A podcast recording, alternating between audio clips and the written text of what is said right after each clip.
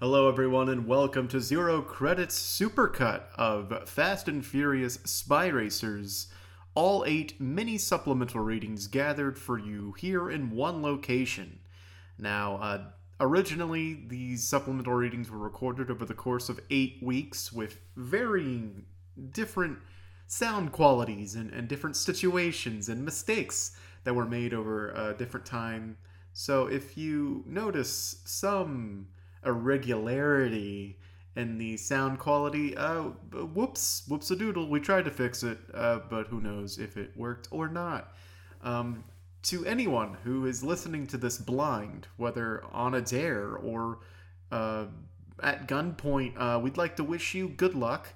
This is uh, entirely way too long to be talking about this cartoon, but we wanted to gather all of these episodes in one place because we're about to tackle Fast and Furious Spy Racers Season 2 and 3 in their own standalone supplemental readings sometime in the near future. So we wanted just to get it all, get everything, get everything in one place so we can point to it and say, for anyone who hasn't listened to it yet, you can. It's 3 hours and 30 minutes long, give or take, and uh, so break it up. Don't listen to all, the, all of this in one sitting. I, I would not recommend that. Uh, but without further ado, I present to you uh, the Zero Credits Supplemental Reading Series presents Fast and Furious Spy Racers Season 1.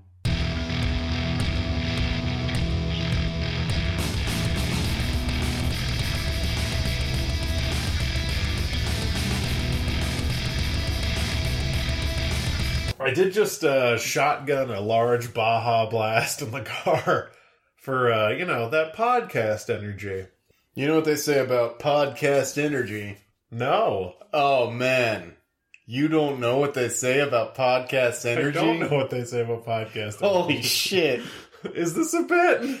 you don't know? I don't know what they say about podcast energy. They say it's only real when it's behind a wheel. oh, is this a segue into an unfortunately promised piece of content? Last week we promised that uh, John and I here would watch an episode of uh, Fast and Furious Spy Racers you gotta remember that Fast and Furious part, because if you type in just Spy Racer, things don't happen for you. You gotta remember the Fast and Furious part. Yeah, it has not reached a level of, of cultural uh saturation that your Spy Kids has. Yeah, I, I typed in just like SPY and it was Spy Kids and Totally Spies and more Spy Kids, and I was like, Give me my spy racers. What are my spy racers? I want my spy racers. Or if you're me trying to send a text message to you about it, soy racists. Yes.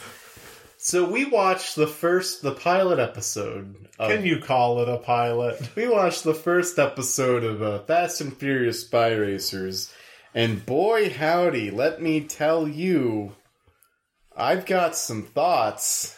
I I too have some thoughts. Now, of course, this much like any other supplemental reading, we will spoil. This is in in full a supplemental reading mini. Yeah, it's a mini supplemental reading, un, uncovered from the paywall. Yes, unearthed, unearthed, like like the like that like that like that sarcophagus with the juice in it.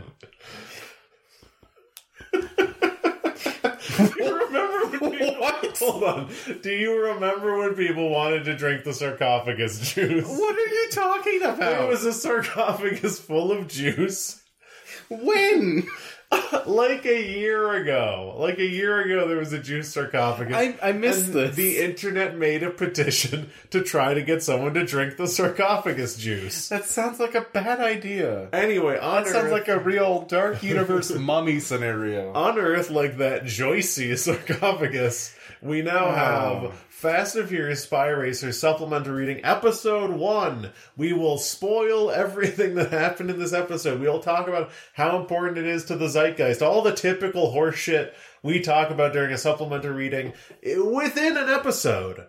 Okay, we're not going to spend that much time on this. I beg to differ. I don't think there's that much to talk about, John. Well, I've got two layers of critique for the first episode of Fast and Furious Spy Racers, and one is what I like to call my material critique. Okay, what's that? My material critique is the critique of it as a a storytelling platform, as a as a self contained story, uh, and how well it's done as a piece of art. And then, of course, I have my metaphysical critique. And my metaphysical critique is is more in line with how this places in the Fast and Furious universe, not just as part of the fiction, but also how it fits into the the philosophy, into the ghost of the Fast and Furious universe, how it how it shapes uh, our perceptions of the of the FAQ. We have 15 minutes starting now. I'm actually going to set a timer for this. Okay. Well, I, I said starting now. It'll start when the timer starts. Once I remember how to pull up the timer function on my phone. 15 minutes starting now. So what'd you think of it? I thought it was absolute hot garbage. I really didn't like it. Uh, it was bad. material critique. It had a lot of the problems that I think. Uh, I'll try not to speak too fast for the listeners. Uh, but it had a lot of the problems that uh, a lot of your kind of latter day children's cartoons have, in that they have this kind of winky, Joss Whedon-ish humor that's semi-serious, semi-sarcastic that permeates throughout. Th- There's a weird thing that I noticed, and, and I watched this with my wife, and she picked up on it too. It's just uh, the writing is bad from the kids. Like Yeah. whoever did the writing doesn't know how kids talk and didn't try hard. There's an exchange between one Mitch and one Echo, and Mitch says, "The Road King is here," and Echo says, "More like King Butt." Incredible.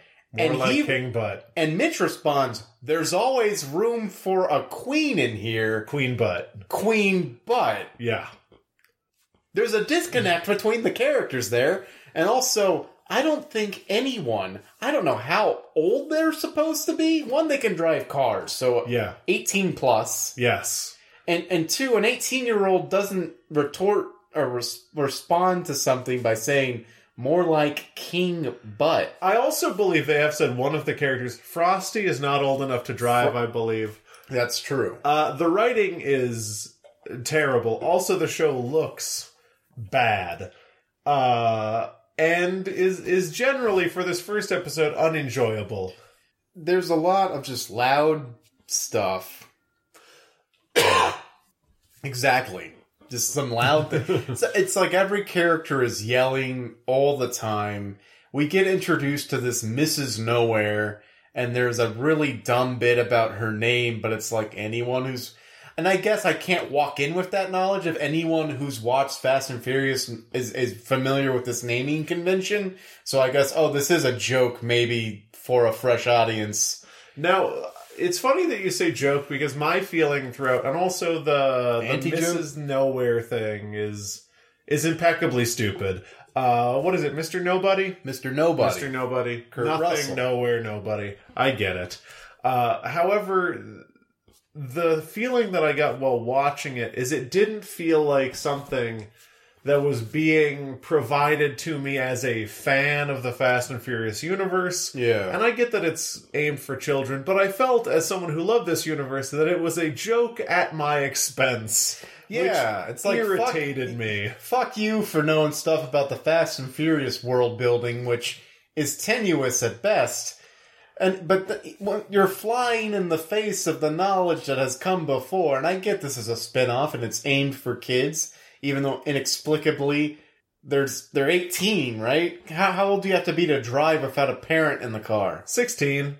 That isn't that when you get your learners? You can get your learner's permit at 15, but 16 is when you get a legit driver's license. All right, so they're 16 to 18, let's let's say. Yeah. They're already driving like they've driven for years. There's a point when Echo does the the slide under a truck maneuver, and it's just like, okay, is there a school for drivers? Oh, it's it's absolutely Beyblade Academy. It's Yeah. These kids went to the car version of whatever the Beyblade kids went to.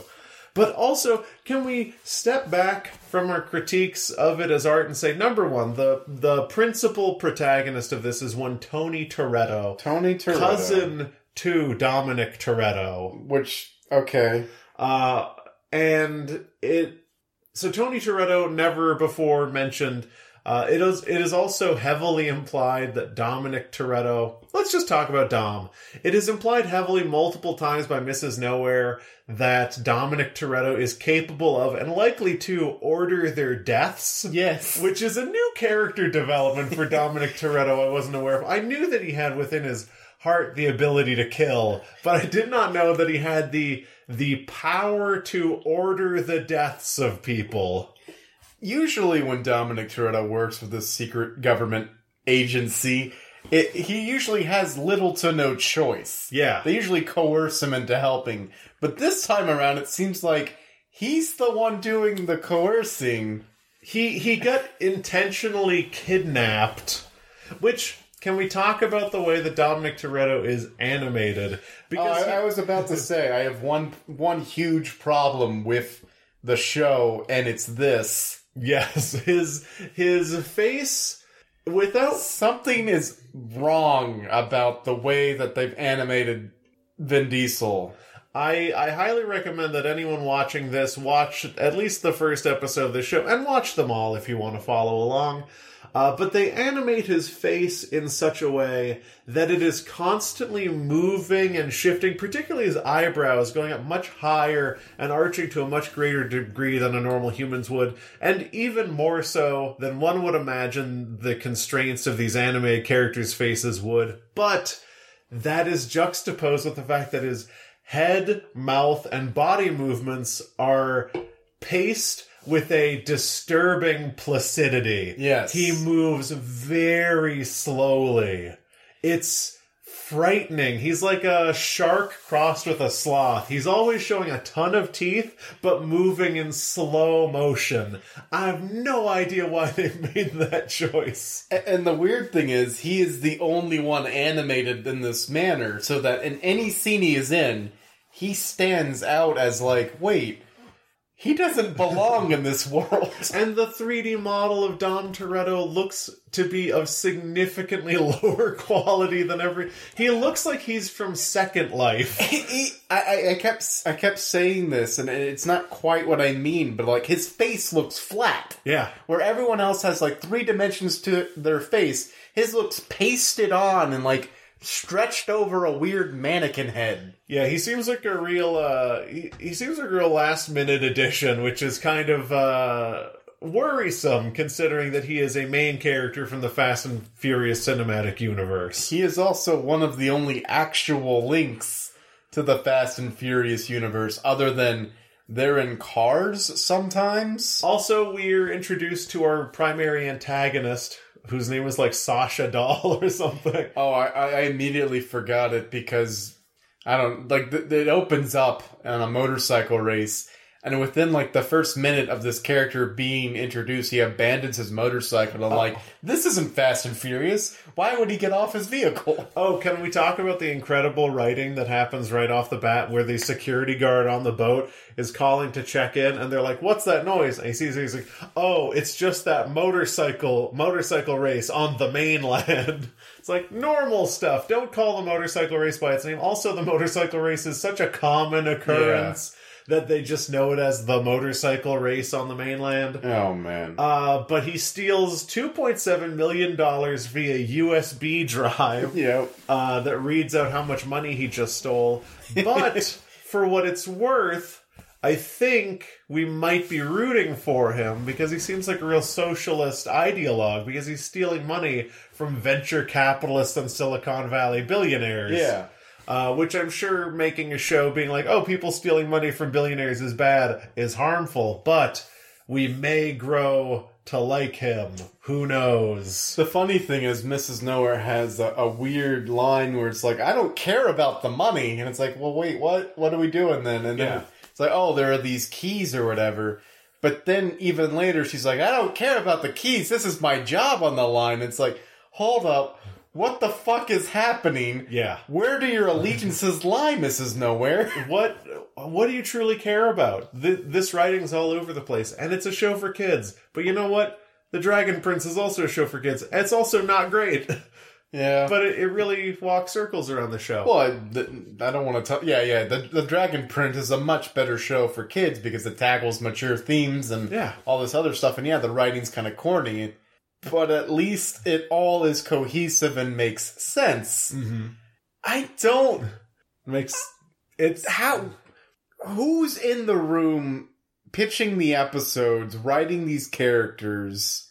We have no sense of like cohesion. We don't know why they're friends, other than they all like cars, but we don't know how they afforded their cars at such a young age and how they can do street races. And and and, and we're, I mean, I, I guess Tony heard about Dom's 10 second car and like this is the actual street where where he he he raced Paul Walker. yeah. And it's like what what It doesn't.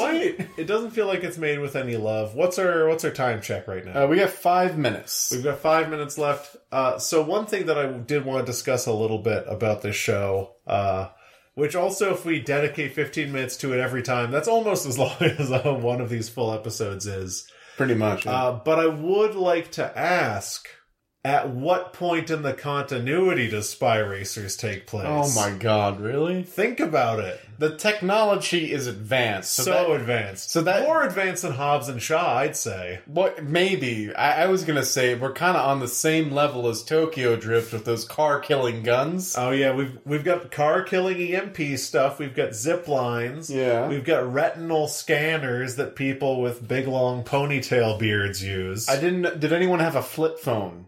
No, they have cell phones because remember when they steal that phone from that guy, they both look like iPhones. It iPhones. wasn't a flip phone. no. So this is I, I don't I don't know how this is even more in the future than Tokyo Drift. It's significantly in the future. It's post Han death. We assume, though Han may show up later. Who knows? If Han shows up in Spy Racers, I will shoot someone.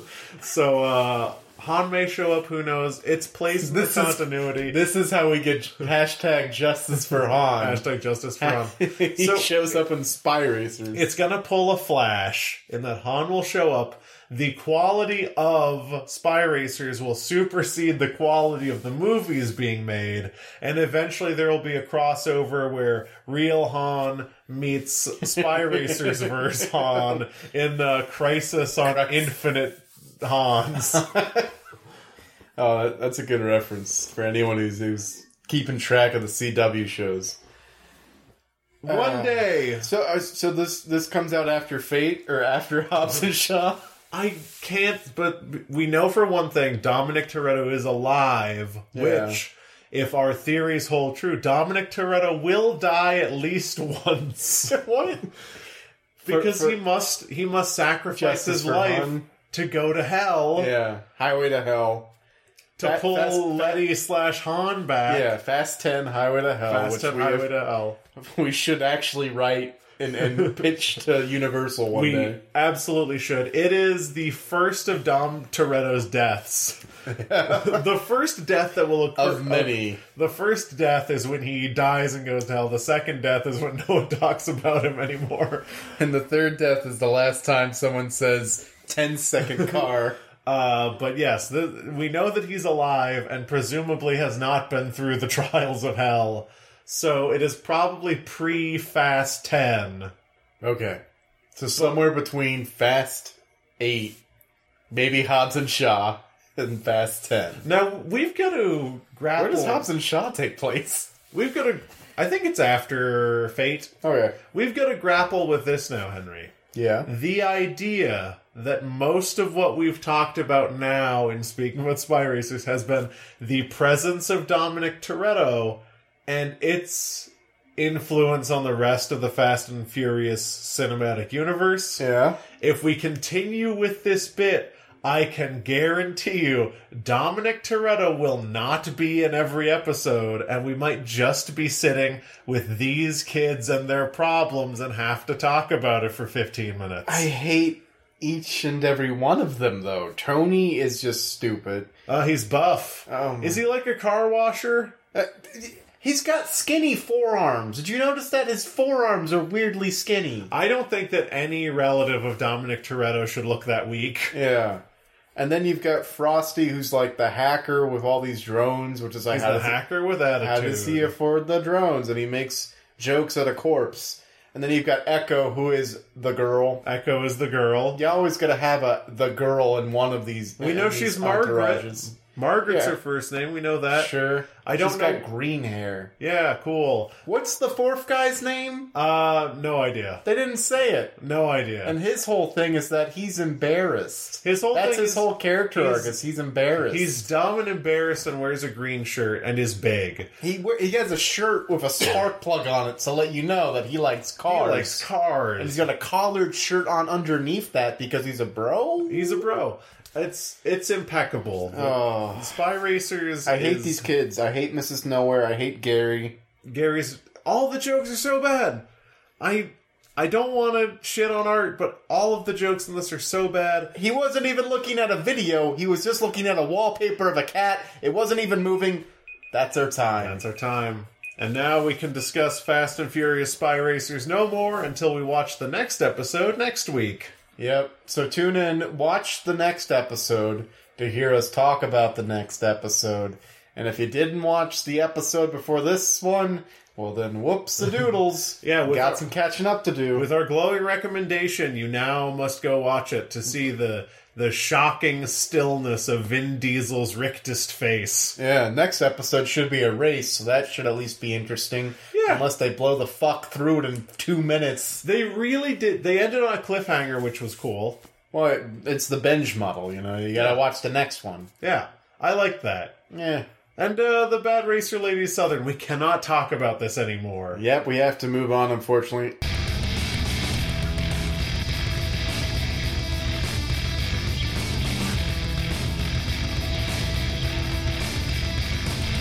Twenty twenty might be the worst year to ever go down on the record. Yes. However, that doesn't mean we have to we have to harp on the negativity. We've got tons of good things to talk about.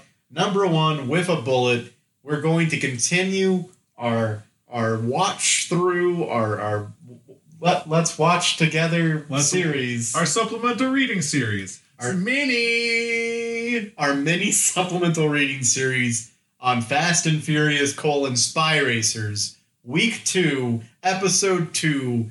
I'm gonna put 20 minutes on the clock. Yeah, we do need a little bit more time this week because, as we discovered, we had significantly more to talk about than we thought. Once I re-figure out how to get my timer up, all right, I'm gonna put 20 minutes on this there clock. Oh, I can smell that. I can smell your beer. Does it smell like tomato? It smells like iron. It smells like blood, is what it smells yeah, like. yeah, it smells and like it tastes like blood. spicy blood. Oh, it's so spicy. All right, all right. So let's do a, a, a small countdown, starting from two. Okay. All right, two, one. Let's start our discussion about Spy Racers, episode two. I believe it was called The Race. Yes, the race. We left the last episode with a huge cliffhanger. Layla, I think that's her name. I've got zero names. uh, Layla, the uh, shifter racer, was challenging our hero Tony Toretto to a race. Huge cliffhanger. Obviously, Tony Toretto trying to infiltrate Shifter uh, with Mrs. Nowhere. yeah, and, and Tony Toretto at this point is trying to assume the identity of one Mitch Yes. to enter the race. And this episode starts out by Layla knowing that he's not Mitch. How? Yes. No idea. Never explained. I didn't. It wasn't it like explored that they maybe have a history. Layla? Layla and him maybe have a history, and that's how she knew it was him. I, don't, don't think so. Okay, I don't totally recall. Um, A lot happens in this episode. A lot hap- we can't just we can't just we- we're not going to just summarize the plot. Hmm. Let's just hit the high notes. What did you think about the race? What did I think about that race? I the race. I have a lot of negatives, mostly because I genuinely do not like this show. uh, however, I will say the thing about the race that I did like, back that shit up. One thing that I did not like about the race is realizing that this show will be heavily predicated on a wacky racers style race gimmicks thing, which I do not like. and have never liked. It um halfway through the I watched this with my wife halfway through the this race when the paintball guns Yeah. and all the saw blades started happening. I turned to my wife and said, "They're doing wacky racers, but they're doing it poorly." Yeah, it, it's just wacky racers, and I don't like that shit. But I will give props to uh, Spy Racers for this. They actually put a pretty credible technique from uh, street racing into that race. Oh, do Be- tell. So the thing that the Fast and the Furious movies became known for is showing a part of this subculture and these techniques and these modifications to an audience that doesn't see them a lot.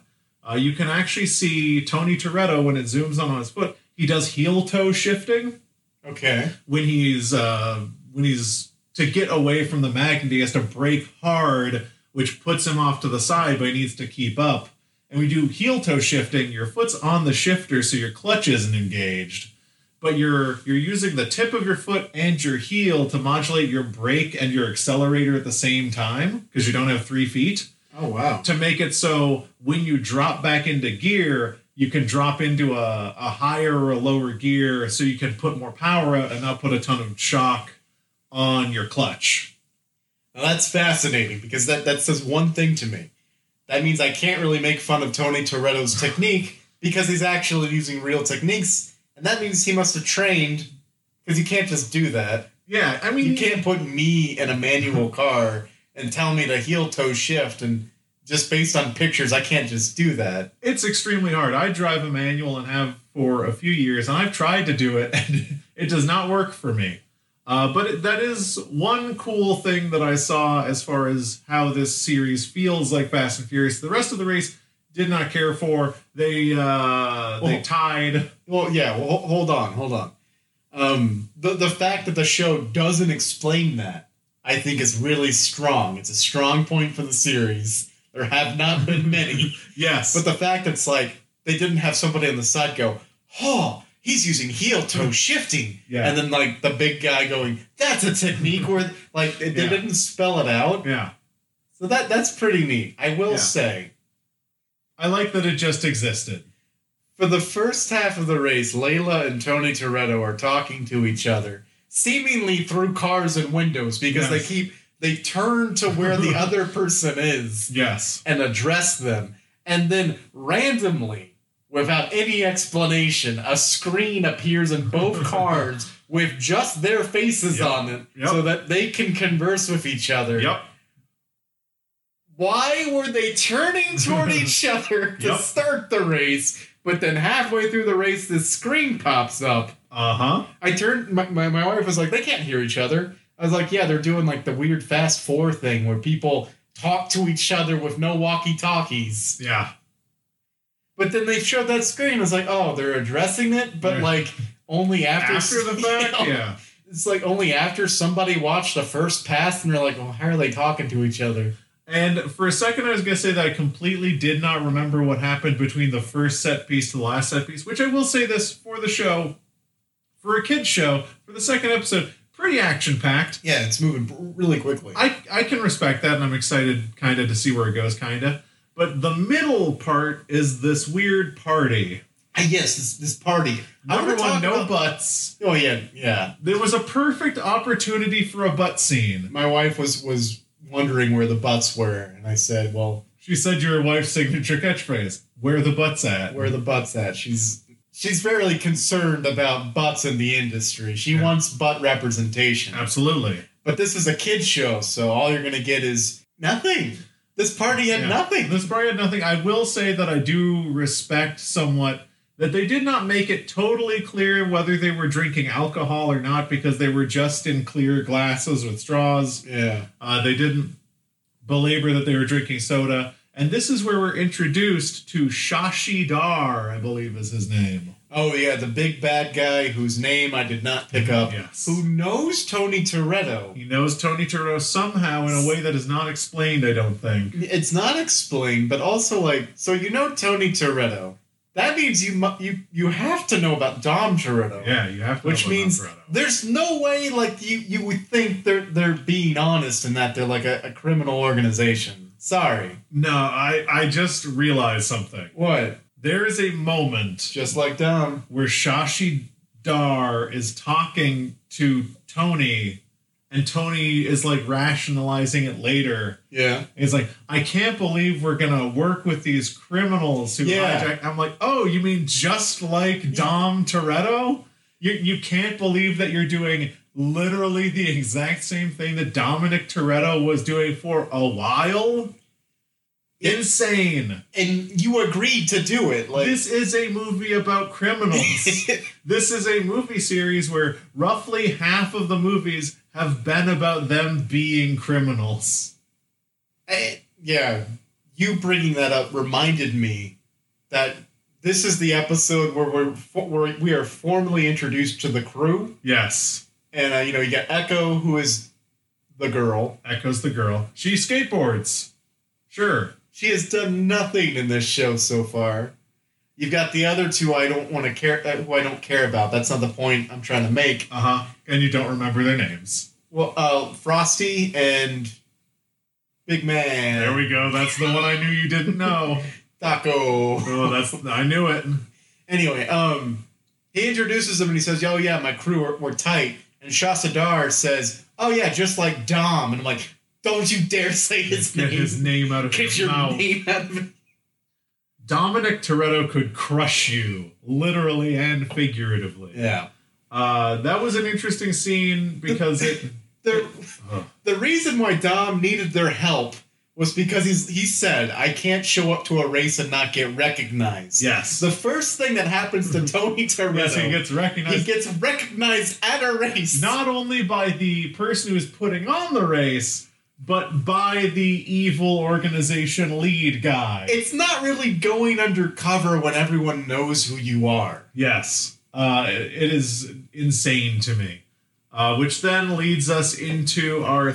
I don't think there's anything really worth mentioning here, other than the fact that this Yeah. show's humor is insufferable. I I was talking to my videographer friend earlier about this.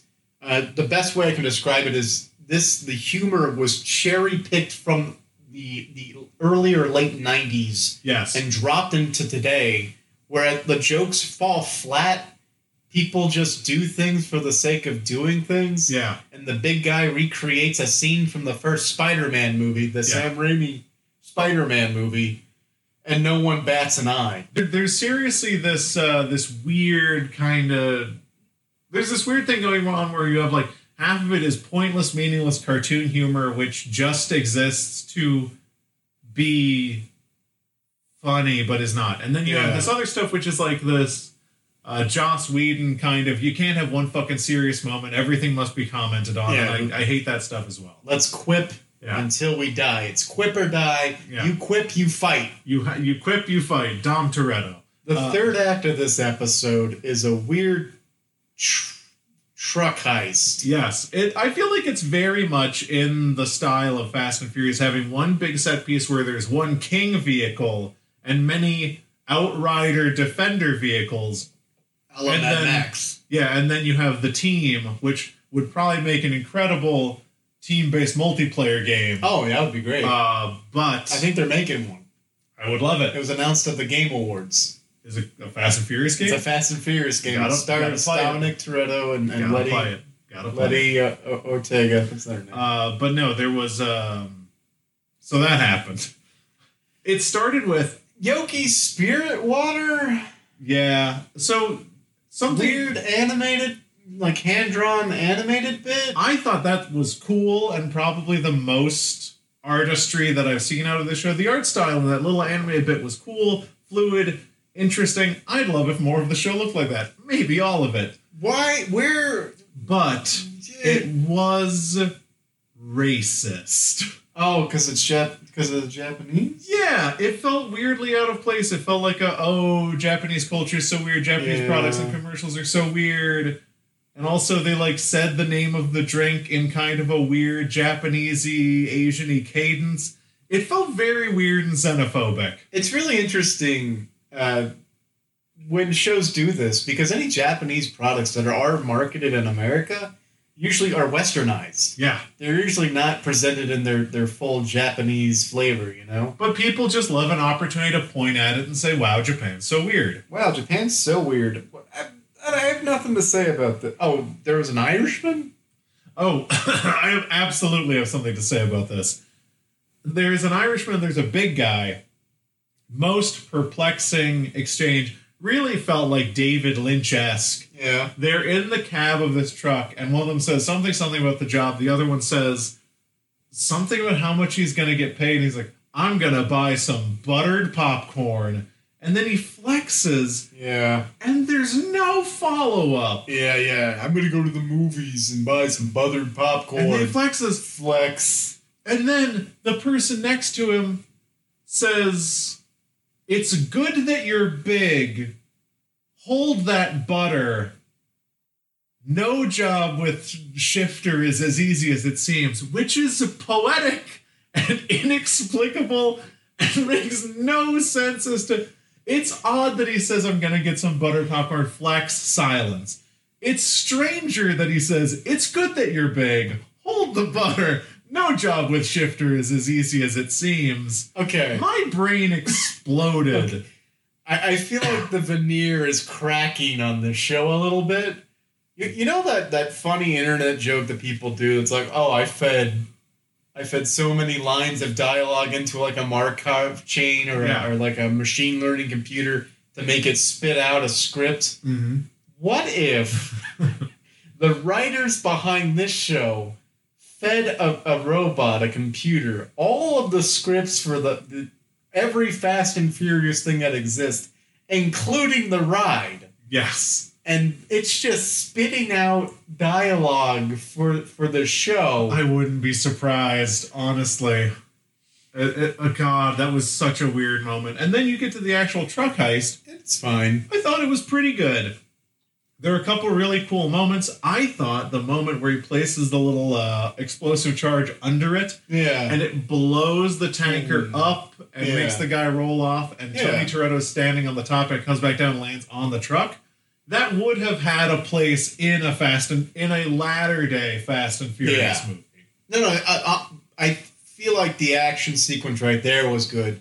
However, there was a moment where Tony Toretto leaps onto the truck that it Uh-huh. goes into slow motion. Yes. And I turned to my wife and I said, "It's not impressive because it's animated. Like yes. if it was real life, yeah, slow down to show how cool the stunt is. Yeah. But because it's animated, that slowdown adds no emphasis. It's You also- like, eh, You you totally telegraphed that he was going to jump onto that thing and hook onto it. So like yeah, you're just showing me a slow motion th- version of the thing that I knew was going to happen. When slow motion as a thematic device is used to show something unexpected and let you savor it. yeah, Like the reason why you would slow that down where it happening in real life is the unexpected thing is oh they're actually doing it. or like he misses or something. yeah, or he misses. Yeah, Uh, so that and then he fights that guy, and when they fight, he like ha- was that glowing glove mentioned previously? no, He takes the glove. He's like, "You're about to see," and then it falls off. It's like, is that a joke? yeah. Is that a joke? Mm. Clearly, it's a joke, but I it I doesn't follow like any. I don't think there are rules to comedy, but it doesn't follow any comedic conventions whatsoever. Here are my hopes. I hope that Irishman and Big Guy survive. Yes. Oh, I, I did also start keeping a murder count. Uh, the kids have murdered at least three people so far. Oh, speaking of murder, Because like car crashes, like yeah. they've killed people. Oh, that guy that flips over in the race, dead. Dead. The guy he the, he gets like knocked off a cliff or something by the truck. Dead. But I will say, when they showed that their target was a semi truck, I was like, oh no, these kids are about to fucking die. Yeah, the most dangerous, the most dangerous thing in the world is a semi truck. was a semi truck with a guy with a shotgun. These Yeah. kids are gonna die a slow death. No, so I hope they survive and they track down that glove, and then they just become like their own team. that would be great. I so love that. we got spy racers, we got shifter, which by the way, shifter is spelled fucking obnoxiously. what do you mean? S H one F T three R? Why? What year do you think it is? I have no idea what year these people think it is. So yeah, team spy racers, team shifter, and then just team glove, Team Glove, Team Buttered Popcorn. team buttered popcorn. Oh my god. Save the butter. that line irritates me so much.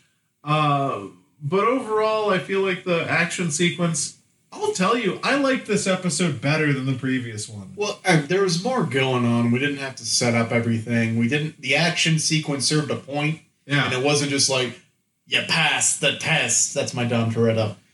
yeah, it's a very good Dom Toretto. It also, it also didn't have the ever-present shadow of Dominic Toretto looming over it, so we were able to take it more on its merits and not as a not as a weird phantasm. The show still doesn't know what to do with Mrs. Nowhere. Not at all.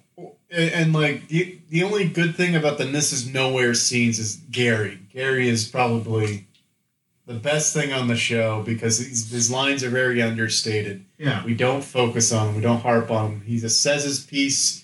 Gets out. Gary is probably the saving grace of the show. Is there a moment where oh this also pissed me off? There's a moment where Tony for some reason goes like, "Oh, you don't like pickles." She goes, "What are you crazy? I love pickles. They're spicy and sweet like me." Number 1, pickles are not spicy. Some pickles are spicy if you buy like a spicy garlic variety. Pickles are not spicy, they're tart. Not spicy. All right. Who wrote that line? As someone who's never eaten a pickle. apparently. Uh, but then doesn't Tony say and cheap? And then she says, "What did you say?" What does he say in response to that? Uh, gotta go. Bye. No, he says like and cheap, and she's like, "What did you say?" He's like, "Oh, I just said blah blah blah blah blah blah blah." No, I, did, I didn't catch it. I have no idea who wrote that and what the intention of that was. Oh, you're breaking up. Yeah, so dumb. Okay, here's a here's a question. In things where there's a warehouse as a hideout with an entourage kind of cast, why is there always a boxing ring? I don't know why.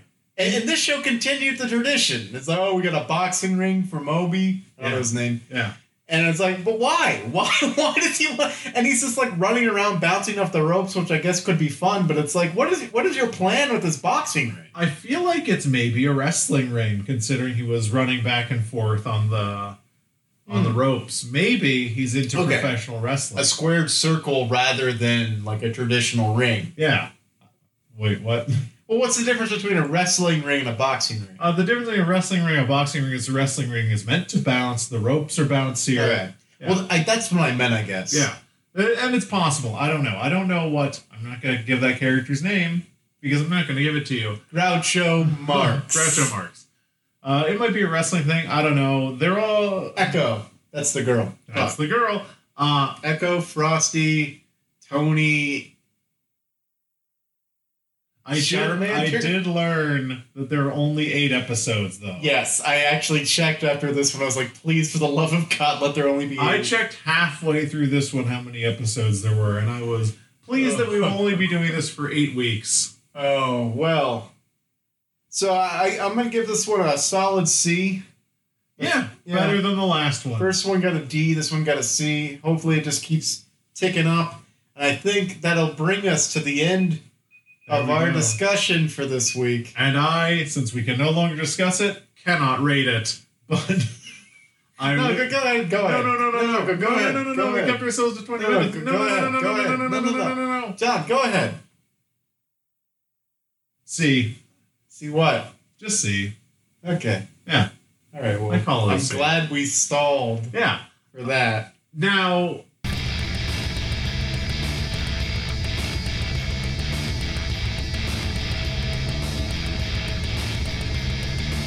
I guess we should start out with our ongoing segment that we have both come to loathe. Yes. We are not falling in love with this at all. Yes. It, like it, it's kind of like repeating the uh, the supplemental reading series in Fast and the Furious. Only we don't like it. Yeah, and we're it- not falling in love with it. It is like a different world where uh, instead of gradually and increasingly falling in love with these movies, we just have more disdain for every iteration.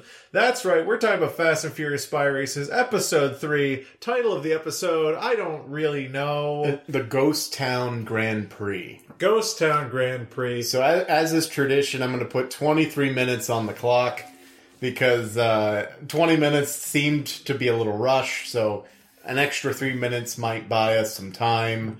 To... The is already running.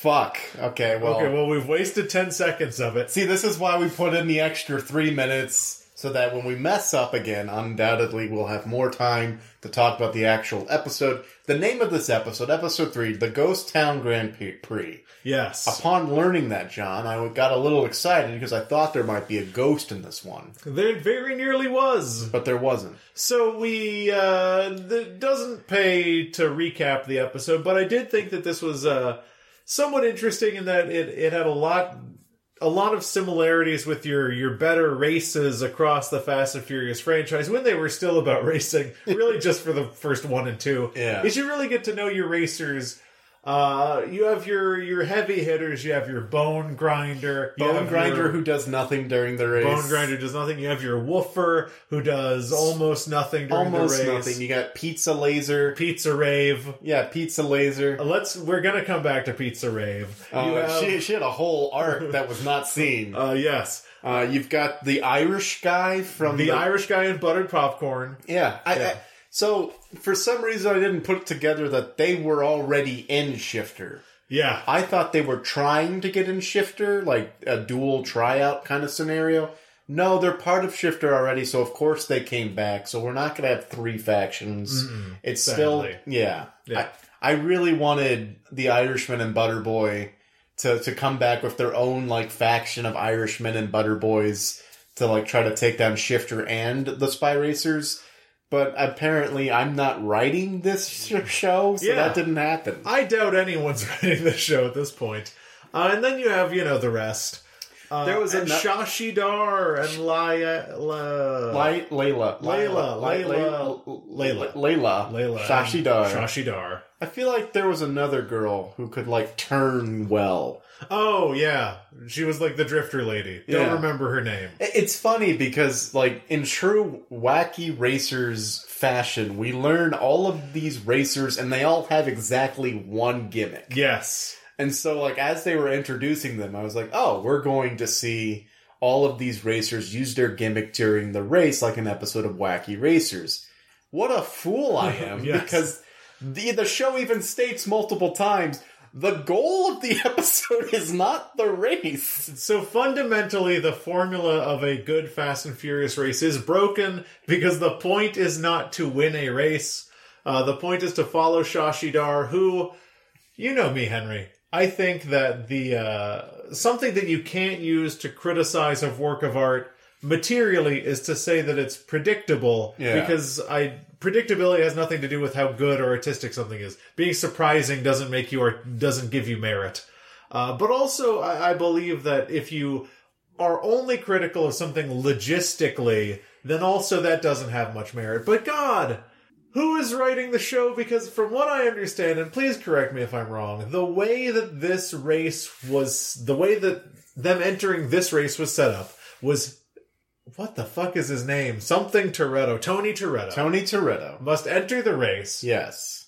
with his backup squad. with his whole crew and their souped up uh, spy RV truck that Yes. they got like and they're like, oh yeah, uh, yeah, we stole it from some nerd. I'm like, okay. Yeah, cool. No one else here has anything like that, you fucking spies. So uh they go to the race. Tony Toretto's job is to follow Shashidar, who, during a race, peels away from the race to steal a key. Yeah, just like we saw in the opening sequence of, of episode one. Yes. My question is, why not just do the clandestine thing where you go steal a key and not be part of an organized illegal street race where your absence would most likely be noticed? Maybe it's like a cover. I think I think it absolutely is a cover, hmm. and two, I think that's why the race goes through the mines. Oh, I see. Because they, they did make a point of showing, like, oh, these tunnels go everywhere. Ooh. Yeah.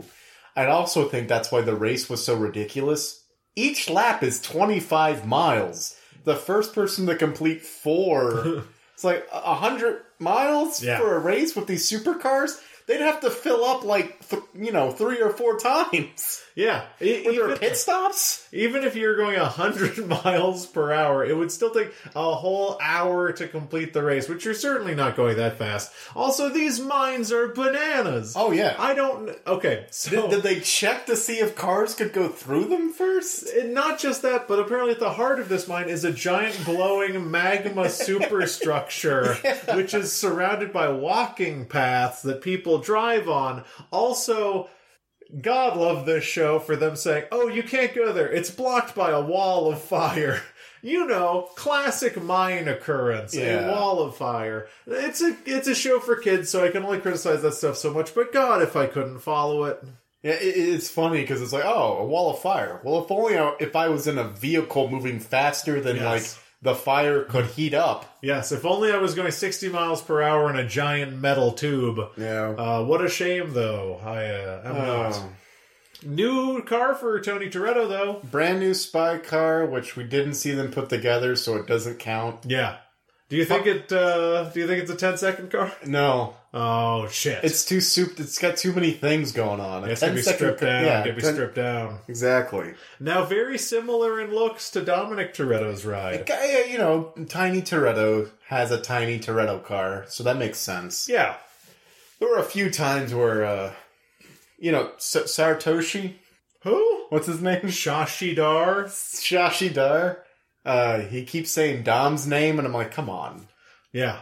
shut up. My my You- you, don't, question. you don't get to say that name. I did have a question about this show. What are we at time wise? Oh, we've got time. We've definitely got time. My question about this show is: Is the larger, uh, is the larger point that this show is making is that even outside of the relatively small circle that is the Fast and Furious, the the central crew of the Fast Saga or the FAQ, alternate name, is are their exploits well known enough that these people are essentially celebrities, superheroes, or demigods to regular people? Because apparently everyone knows what Dominic Toretto's deal is. Yeah. Multiple people have brought this up. Yeah, the, the, the Tony to justify him following Sashidar and Layla at, at their heist thing, and he saves Layla, Layla's life or whatever. His justification was, "Come on, I'm a Toretto. I knew this wasn't just a race.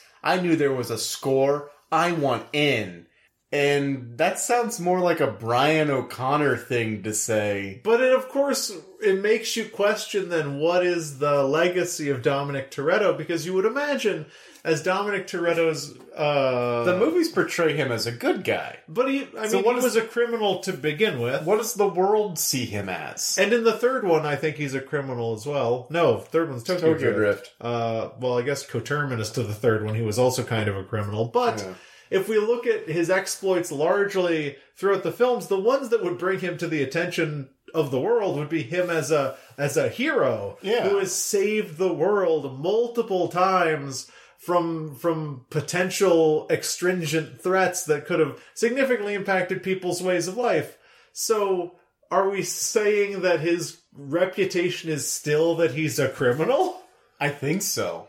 Because you, You can't outrun your past. you can't outrun your past. That's you know that's the whole lesson the Fast and Furious is built on. That and family, yeah. and also they do a lot of work with Mister Nobody. So maybe Mister Nobody just like eats up all the media, and so everyone just thinks Dom steals TVs and So he's just a hyper criminal? Is he like a super villain then to people? Because he's That would clearly be- in the public consciousness, is what I'm saying. That would be Fast Eleven. Someone finally stands up and be like, "I'm gonna stop Dominic Toretto from being such a meanie head." How fantastic would it be if, not to get too far outside of Spy Racers, but the 11th Fast and Furious film was the crew of the Fast and Furious fighting and eventually defeating a superhero That would be amazing. that has been brought against them because they are a um, force for evil. It'd be like the boys, but like in reverse. I don't know. Reverse boys. Reverse boys. Reverse comma boys. Back to this episode. Yes. Th- there was a line that happened, and my brain kind of like hiccuped, and I was like, I need to remember this line so I could say it on the podcast. It's a real gonna get me some buttered popcorn line. Yeah, but uh the problem is I think my brain didn't like the line Oh, so no. much that it's deleted itself. I guess that's fair. I, it was something to the lines of it used Froyo. Oh, absolutely. Run Froyo life. Run Froyo life. Yep. That was the moment where I wanted to walk away from my apartment because nothing will ever get the stain of that line out of it. Uh, yes, the once again the whoever's writing the humor on this show is just not doing a great job. Uh, consistently, and we're only in episode three, but I have liked each sequential episode less. Even though in the second episode and in the third, I will say that this show does do its action sequences pretty phenomenally Yeah. well. There were some genuinely exciting things about this, and I imagine if I truly cared about the characters, they'd be even more exciting. I will say, uh, I think they learned from the f- the f- second episode. Yeah, the second episode because they did the slow motion thing again. Yeah. Only this, This time, time. it was surprising because she jumps from a train and then she slips and she falls. Now here's a problem with the logic of the show. Uh huh. She is on a speeding train. Yes. She's wearing a parachute. yes. The parachute even like kind of pulls her back. uh huh. All she has to do is jump. Yeah. Jump straight up. The parachute then, yeah, will absolutely. catch her and like deliver her to safety. She ditches the parachute. Yep. Also, when uh, All you have to do is jump. You're already wearing the safety thing. isn't uh, isn't part of the reason she falls because Shashidar is holding her hand and her hand slips through the sleeve and then he's left holding her hoodie. Yeah. How did that happen while she was wearing a parachute? Did the hoodie magically slip out from under the parachute? I don't know. I shouldn't question it too much. Yeah. Uh, but stopping the train was cool because they uh, they used all the parts of the things that we knew that the Dom, not Yeah. the, the Dorito car could do. yeah, spikes. Spikes, and that was good. I liked it. That was okay. There were a couple pretty cool shots with the like train in the distance and the train car moving away. Yeah. I want to give this show credit where it's due because there's very few opportunities to do so. Yeah, I, I- the animators are definitely pulling their weight more so than the dialogue writers. Uh, no question. yeah, the animators are, are like th- this is probably somebody like, oh man, I got to do this show. Well, I'm not going to half-ass it. I'm going to Yeah. make this show look incredible. They're really they're really nailing it as far as the the action sequences are concerned. Uh, now, one need- thing that I think about a lot, and we've got enough time. Yeah, I just, I just, I just want to put a footnote right here. We want to circle back to Pizza Rave just to remind us. Yes. Continue with your point. Uh, one point that I do want to make is why can't the show just be racing and cars? You know, that's a good point because that it seems like that's the strong point of the show is racing in cars. Even without gadgets. yeah, yeah, The the gadgets I feel like added almost nothing to this, and actually, if you take pretty much every scene where they use gadgets, other than maybe the the front grappling hook things, which leave those, those are cool. those are pretty cool. Uh, but if you took all the other kind of silly cartoony gadgets out, everything that was kind of gripping or interesting was just racing related. Yeah. Like when he was stopping the train, you don't need spikes. You just need to show that he's flooring it. Nice establishing shot of the back wheels spinning, kicking up dirt. Yeah. You don't need all of it. What what? There was a funny moment where the camera kept wanting to pan to the bridge, but like nothing bad had happened to the bridge yet. Yeah. And I even said out of frustration, it's like, it's a, it's fine. Yeah. I don't understand. like, she's in no danger. The train's just going to keep going until it stops. And then, of course, the engine, like, for some reason gets unhitched and takes out the entire bridge. Yeah. It's like, but the camera movements were suggesting that had already happened before it happened. Yeah, when I was looking at that as they're approaching the bridge, I'm like, they're they're framing this like they're moving towards a cliff. Yeah. And it's like, but wait, this train was moving fine without the heist.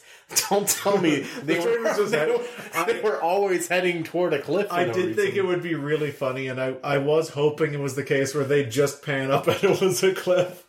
That would be very funny. We still don't know what the keys do. Unimportant. Uh, I, my my whole look. Here's my prediction. I'll say it now. This is going to be the classic. We think Sardioshi. What's his name? Shashidar. We we think Sashidar is the villain, but it turns out there's going to be a bigger fish to fry. Almost definitely. Yeah. Almost definitely. Now, coming back to Pizza Rave. So I, I just want to make a footnote right here that we want to come back to Pizza Rave eventually, okay. and that time is now. That time is now. So Pizza Rave is introduced as having no uh, abilities that are obvious, other than I think she launches a barrel into the sky and shoots it with lasers. And they say something like that's, That's- not a pizza rave. I think they so. I think that Frosty the snowman. says classic pizza rave, as if pizza rave is a known quite. By the way, quick check in. What's the big green guy's name? Look, there's Echo who does electric work. She does the lighting on all of the Run cars. Froyo Life. She also has some type of weird control over the lights in the car because she beats up Butterman. Don't. I don't even want to talk about that scene. There's Frosty, who has a, an army of drones, and he uses them to make spooky ghost noises. Yeah. There's Tony Toretto, who is the blandest character on the show. Yeah. But that's not his fault. He's the protagonist. And then, of course, how could I not know his name? It's so easy. He's named after a clean pro- uh, product, a product that people use c- to clean or cook with or something. Is he? Yeah, he is. Mm. Yep. i Don't think so. yeah, yeah. No, Oh, okay. Yeah. No, you're right. yeah. Oh, maybe people use it to tan, but I feel like you would burn. Are you? Are you thinking his name is? Ajax. Oh, I gotcha. Yeah, his name's Ajax, right? I- incorrect. Oh, Uh, so coming back to Pizza Rave. His name's Cisco. Oh, there we go. Yeah, that's a cook- cooking thing? No, Crisco. Fuck! the whole joke! You thought people tanned with Cisco? Uh, Yeah, his name's Cisco. What is that? What is Cisco?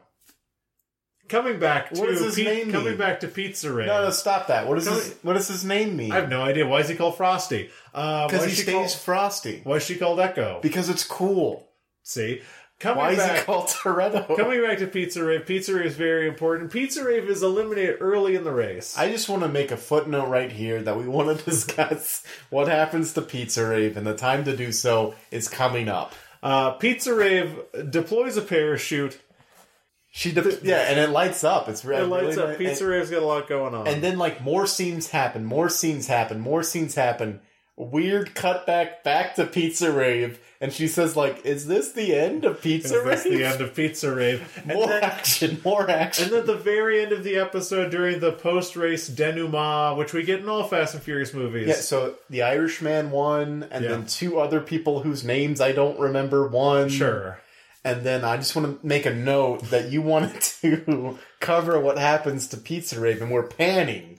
We're panning the camera. You imagine there's a camera in this show Uh huh. because it's animated. Yeah. Not really a camera. and it's panning across the scene of victory and we pass pizza rave and she says Pizza Rave is surrounded by onlookers and says, I think it would be a disservice to call them mole people when in fact they have so much more to offer, or something like that. Which establishes, point of fact, this is canon it is canon that the Fast and Furious universe is the domain of mole people. Mole people. There are canonical mole people. there are canonical mole people pizza rave is the first human to see them apparently and i just can't wait I, the implications john They're huge. the implications for fast 9 f9 the fast saga i i just can't wait until we see the first of the fast and familiar crew that is 100% a mole person Uh huh. because every crew's got to have one Let me let me pitch you on this. We see that scene where Han is about to be blown up. I don't know what you're talking about. Mole person burrows up through the ground, snatches Han out. Oh, you mean from yeah? Oh, wow. He wasn't blown up. He was just he was saved by the mole people. that explains how he survived so long without people knowing because no one found He's out about been the in mole people mole until just hole. now. He's been in the mole hole. He's been in the mole hole. Jerry, He's been in the mole hole, Jerry. Uh, so mole people number one exist. number and you know if the rest of the series does not tackle that biological and cryptoidic fact, I think the series as a whole is a failure. Now we have to uh, we have to figure out when this takes place because the only thing that we know exists is Dominic Toretto, and Yeah. as long as Dominic Toretto's flame is not extinguished, we do not know at what point. Well, okay, so the, their phones are not flip phones, so it's clearly not the future. It's clearly not the future. No, what's funny is uh, th- there was a moment when all the drones were going away to like mar- uh, map out the the race course, uh, and, I thought, oh, instead of using the futuristic flip phones to follow the action, we're going to use these very archaic These archaic flying drones. flying drones. Yeah. I want to say this happens uh, maybe right before Tokyo Drift. So immediately before Tokyo Drift. Okay, so we we knew about mole Yeah. people prior to the Han incident. Well, we didn't, but so like So Pizza From- Rave knew. from a metagaming perspective, our characters might have known, but us as players did Yes. not. That's what I call dramatic irony. uh, so we know that mole people exist, then the rest of the episode happens. I don't know. I'm getting kind of.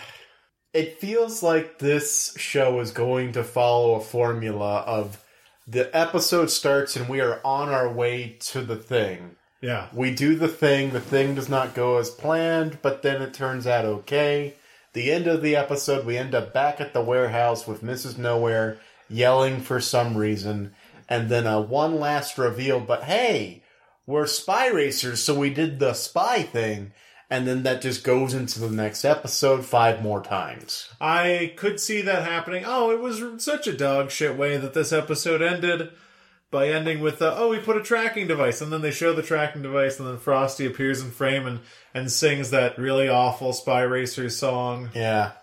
I didn't like it. I asked Henry before we started recording if we could stop watching this show, Yeah. and we won't. No, we can't. We're Be- honor bound. Because if the fact that we spent two and a half months watching every Fast and Furious movie is any indication, uh, we don't stop.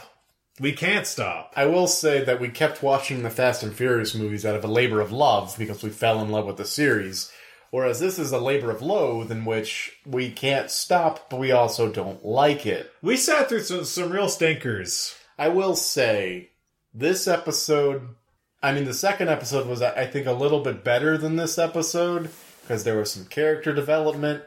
This episode had no character development, just like, remember all the things we should have done before now? Like, establish that Echo can fight and Frosty and Cisco are, are like a, a cool team. We're just gonna do some catch up while Tony does the cool thing. Yeah. We're gonna do some catch up. It's like the pacing for the show is just completely off. And you know, the simplest thing that I want from a kid show is to know who's who's what archetype. I don't know who's the hacker or the muscle. I don't know. Well, the thing about Cisco is like he's the muscle, but he's he hasn't muscled any. He lifted a car once. Which, to be fair, Shouldn't lifting, that car be light? lifting the entire back of a car, we know that only Dominic Toretto has Oh. completed that feat thus far. oh wow, well, So perhaps Cisco's secret feat is almost being as strong as Dominic Toretto, and we will see that play out. and on that note, that is the end of our allotted time to talk about Spy Racers. Tune in next week for another segment where we cover the fourth episode. I look forward to uh, watching this episode in my car as I hastily eat another two Impossible Whoppers. We have to have a conversation about your Impossible Whoppers, but we don't have time here on the podcast. We have a stacked episode. There's no time to talk about my health.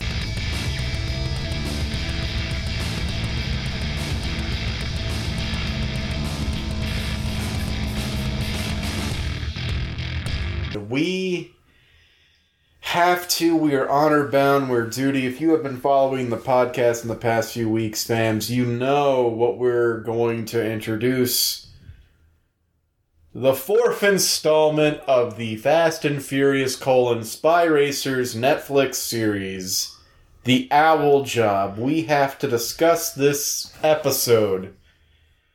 And I'm gonna set the timer, I believe, um, Oh, I'm breaking the time. Oh, so uh, we've got 24 minutes and 30 seconds on the clock. Okay, so it's ever increasing every time we talk about Spy Racers. Look, if you sum up the joke as I'm doing it, it loses a little bit of the edge. And also now like a layer of veneer has been shorn off this this whole production. Yes, I'm adding time each time because I don't know how to not do a thing. Once I start something, it goes until completion. But the funny thing is, the the, the future joke is that the, the times that I add are to be increasingly, insanely, like, smaller. So look forward to that, I guess. 24 minutes, 30 seconds on the clock. The Owl Job, fourth episode of Spy Ridge Racer. God damn it. Fast and Furious Spy Racers. Here we go. Start. I hate this show. Yeah. I Oh Desperately hate this show. I don't know what it was about this episode, but he, the the pacing for this show is literally insane. Yes. We we get the premise of the show in the first episode. The second episode, we're introduced to all the characters. The third episode, those characters finally get some characterization, and now in the fourth episode, we learn the backstory of Frosty for Oh, yes. seemingly no reason. I totally forgot the the background of Frosty part. I only remember it because a, a slightly cool thing is he's got two moms. Yeah, he has two moms, which is cool. Uh, one thing that's uh, cool about this episode, I guess, is it has the Fast and Furious thing of sometimes people race for no reason. Uh, That was kind of a, I, I will give this show credit in that the action sequences are kind of good. And that's kind of the only thing it has going on for it, because even in that action sequence, toward the end, when they're meeting Sarkadoshi, what's his name? Joshi Dar. Whatever. How do you know these names? I also Even- okay. I'm ninety nine percent sure ol earlier in the episode someone called him Shasha, Yeah. and I think they just didn't care and kept it. So in that action sequence that John just complimented, toward the end of it, when they're reaching Sasha Dar, uh, we get this photo finish that Yep. neither of the characters could know or acknowledge, and yet they both, in the show's reality, acknowledge that one beat the other, even though it would be impossible for them to tell. He's got a he's got Toretto eyes. Um, there's Oh. there's functionally nothing to talk about in this episode. I yeah, I mean, that there's. I've got real grievances against the show now. Because it, it's one thing to be like, oh, it takes place in the Fast and Furious world, and one of the characters is related to Dom Toretto, and then we're going to build off in our own direction. But now they're building lore for the main series yes because uh, Tony Toretto tells a story about his aunt or something yeah who had a bird. uh huh And apparently, Dom Toretto, the Dominic Toretto, went back to save the bird from a house fire. from a house fire. And now we're led to believe that all Torettos will always go back to save the bird? Like, I. Build your own little corner of the universe, yes. You know, build do your own thing in this cinematic universe that is beloved by millions. But don't try to put lore in the film's mouth. Like, don't. We never saw Toretto save a bird. No. Now I'm okay with them building out the universe. I I I disagree in that I like the idea of them doing that because it gives us something to talk about. But something I want to look at is Tony Toretto is Dom Toretto's what? Cousin. He's his cousin, which means Tony Toretto is the child of. Wait, What? cousin? What's cousin? Cousin is like, uh. I don't have a family. So, cousin is like your, um. Your father's brother Your had a kid. brother had a kid. Your father's nephew is your cousin. Okay, so Tony Toretto, His parents. His- one of his parents. one of one of his parents had a brother had and a sister. brother and a sister whose child was Dominic Toretto. What? no, no, no, no, no. Hold on. I need to get this straight. So Dominic Toretto has a has a, a let's say a mom. Yes, His mom has a sister. His sister had Tony Tor- Tony Toretto. yes. That's it. Why is their age difference so huge? Because what if what if Dominic was a surprise baby to a teenage parent, Oh no, darkness. and Tony Toretto was a, a planned baby of a of a of down the line? Like I, I technically have cousins who are in like their uh, how old are they? I guess they're near their seventies. Really? Oh yeah, Because- because I have that too. I, I, I guess a little small deep dive into my family. My dad was the youngest of four, and the gap between him and his eldest sister was about twenty or so years. Yeah, I had an uncle that was like 90. Uh, people used to be having babies. Let me tell you, people be having babies. Now, da, Tony Toretto's aunt His aunt. is his that could mother's. It sis- could be Dominic Toretto's mother. It could actually be Dominic Toretto's mother. Yeah. Yes, absolutely. That yeah, there's no way to dispute it. So we know now we have built out at least somewhat the Toretto family tree because we have Oh, Mom and Papa Toretto yeah, to Dom, yeah. and then we have a branch that An goes aunt. to Tony, It could be yeah. and Tony's aunt could be, Dom's mom. but also Mr. and Mrs. Toretto have Mia, Dom, and John Cena. Bum, bum, uh, bum, spoiler. What's his name? Uh, Jacob. Jacob. I thought it was Justin, which would be an incredible bad guy. Justin Toretto. Justin Toretto. we got the whitest name we could.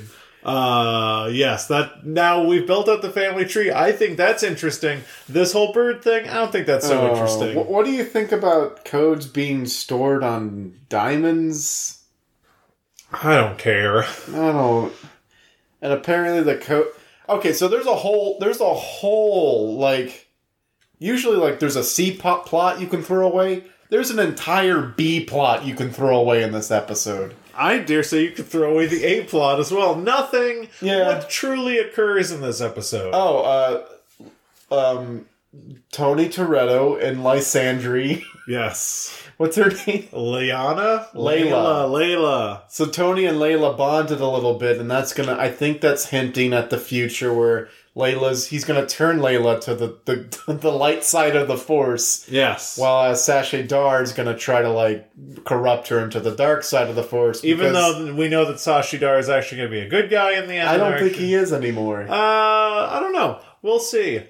Also, uh, I don't know how I feel like in this 2020 age of like let's let's represent and all. I don't know how I feel about having a Russian character depicted wearing like you know the ushanka hat, Yeah. just for the sole fact that oh we gotta tell he's Russian. Yeah, I, I don't know. I that character was bad. That whole scene was bad. This Even the entire- car chase was bad. The entire episode The entire was just- episode was really bad.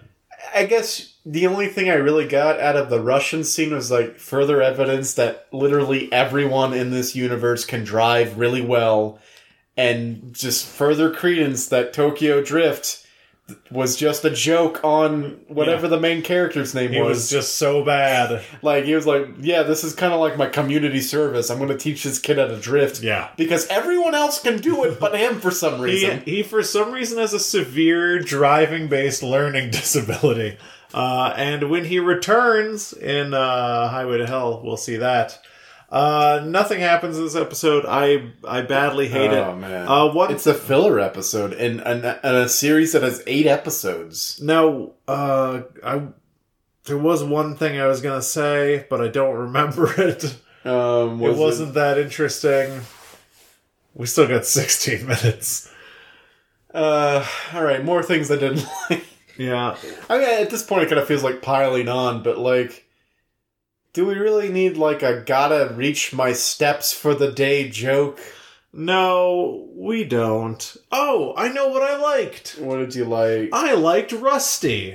Rusty was really good, actually. Rusty was bar Oh. none the highlight of this episode. Shashi Dar has a security chief or head of security for his private home.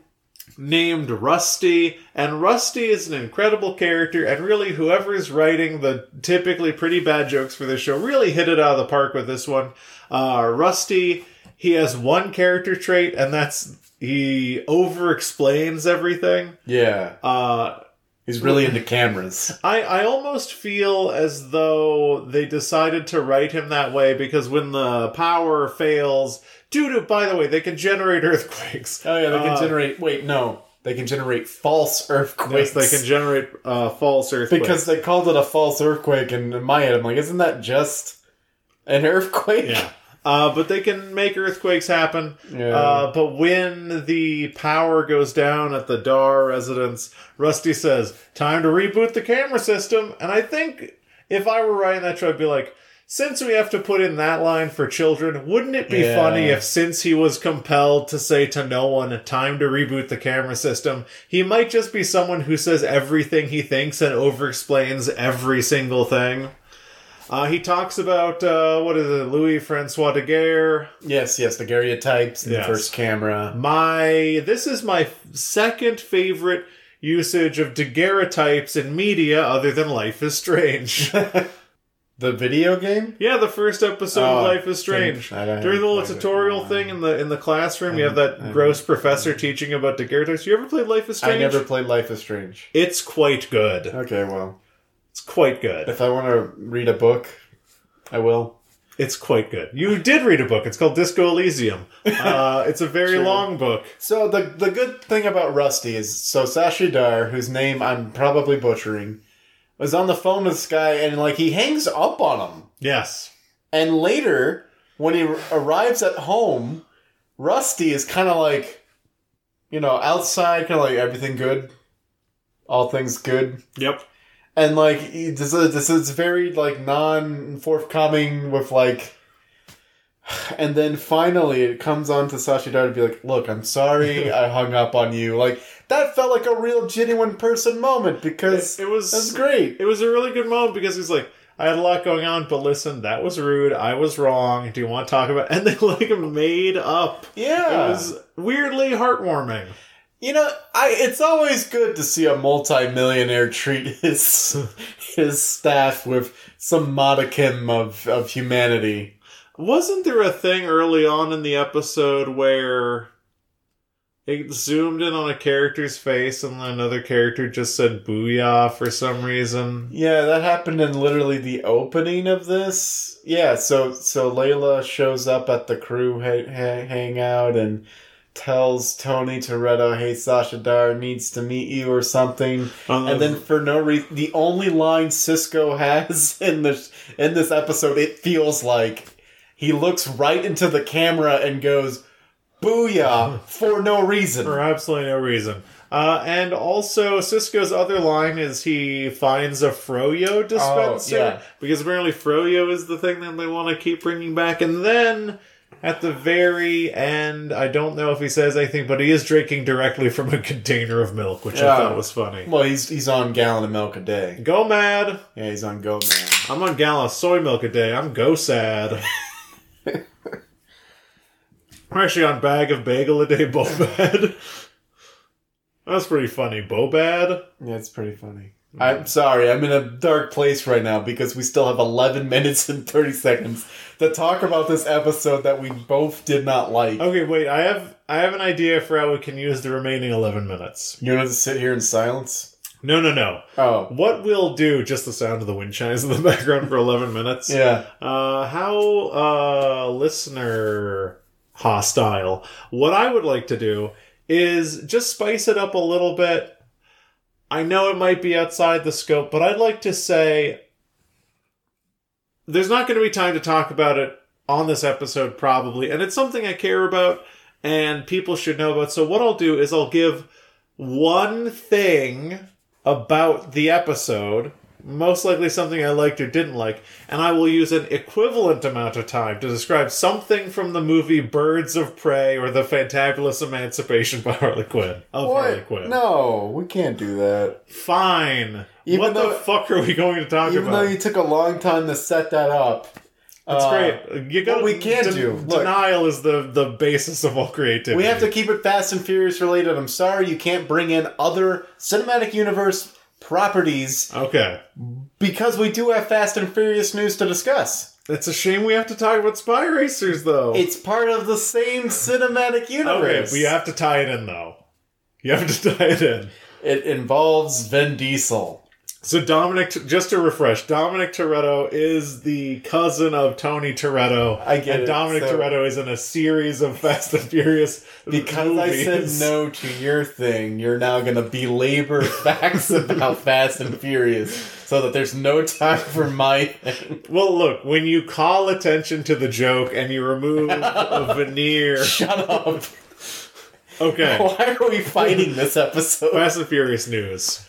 So, have you seen the headline or the article if you're more inclined to read the entire thing? Yes. Vin Diesel has said he wants to split the 10th movie, the Yes. 10th part of the Fast and Furious, into two movies. I I've been saying this for a long time, and this is going to be this is not going to be the first or the last time you hear me say this, listeners. But hit me with a Hobbit. Oh, yeah, yeah, you make, make, make a hobbit out of this. Let's make a Hobbit out of Hobbit out of this. But the funny thing is, like, okay, the the headline caught me off guard because number one, who said they were going to stop at ten films? Uh, yeah, so there was This, this news is coming out of nowhere, there, there was this thing a few weeks ago where they described the ninth film as the penultimate film. Yeah. And I don't know where this narrative of there's only going to be 10 Fast and Furious movies came from because I'm devastated by that news. See, like, there's no rules in cinema that like once you hit ten, you have to stop. So Yeah. like, don't split the tenth movie into two parts. Just do an eleventh movie. So the the thing that I you know I have to respect them because they had they had the restrictions that they had and a lot of people haven't done this and they paid the price but I appreciate that they're ending it where the books ended. You know, a lot of the times you see you see just you know like I don't know, Friends. You see these sitcoms that just keep going forever into like three hundredth episodes or whatever, and just gets kind of the same or whatever. So I'm glad that the Fast and Furious uh, franchise is taking a page out of like Breaking Bad's book, and they're ending it before it gets stale. yes. After ten after, after 10 slash 11 movies. slash twelve movies, Hobbs and Shaw. oh yeah. And then the doors open for the other characters to have other things. Oh, you think we're finally gonna get our uh ludicrous spin-off? Yes, the the Tej movie. Yeah, the rise the rise of Tej. Uh, un- unfortunately, I have looked at the spec script and they did not go with the Rise of Tej. It Oh. is Tej of Tomorrow. Tej of to- Oh, I would watch Tej of Tomorrow. It's the same It's plot. the same plot. Yeah. Yeah. Mm.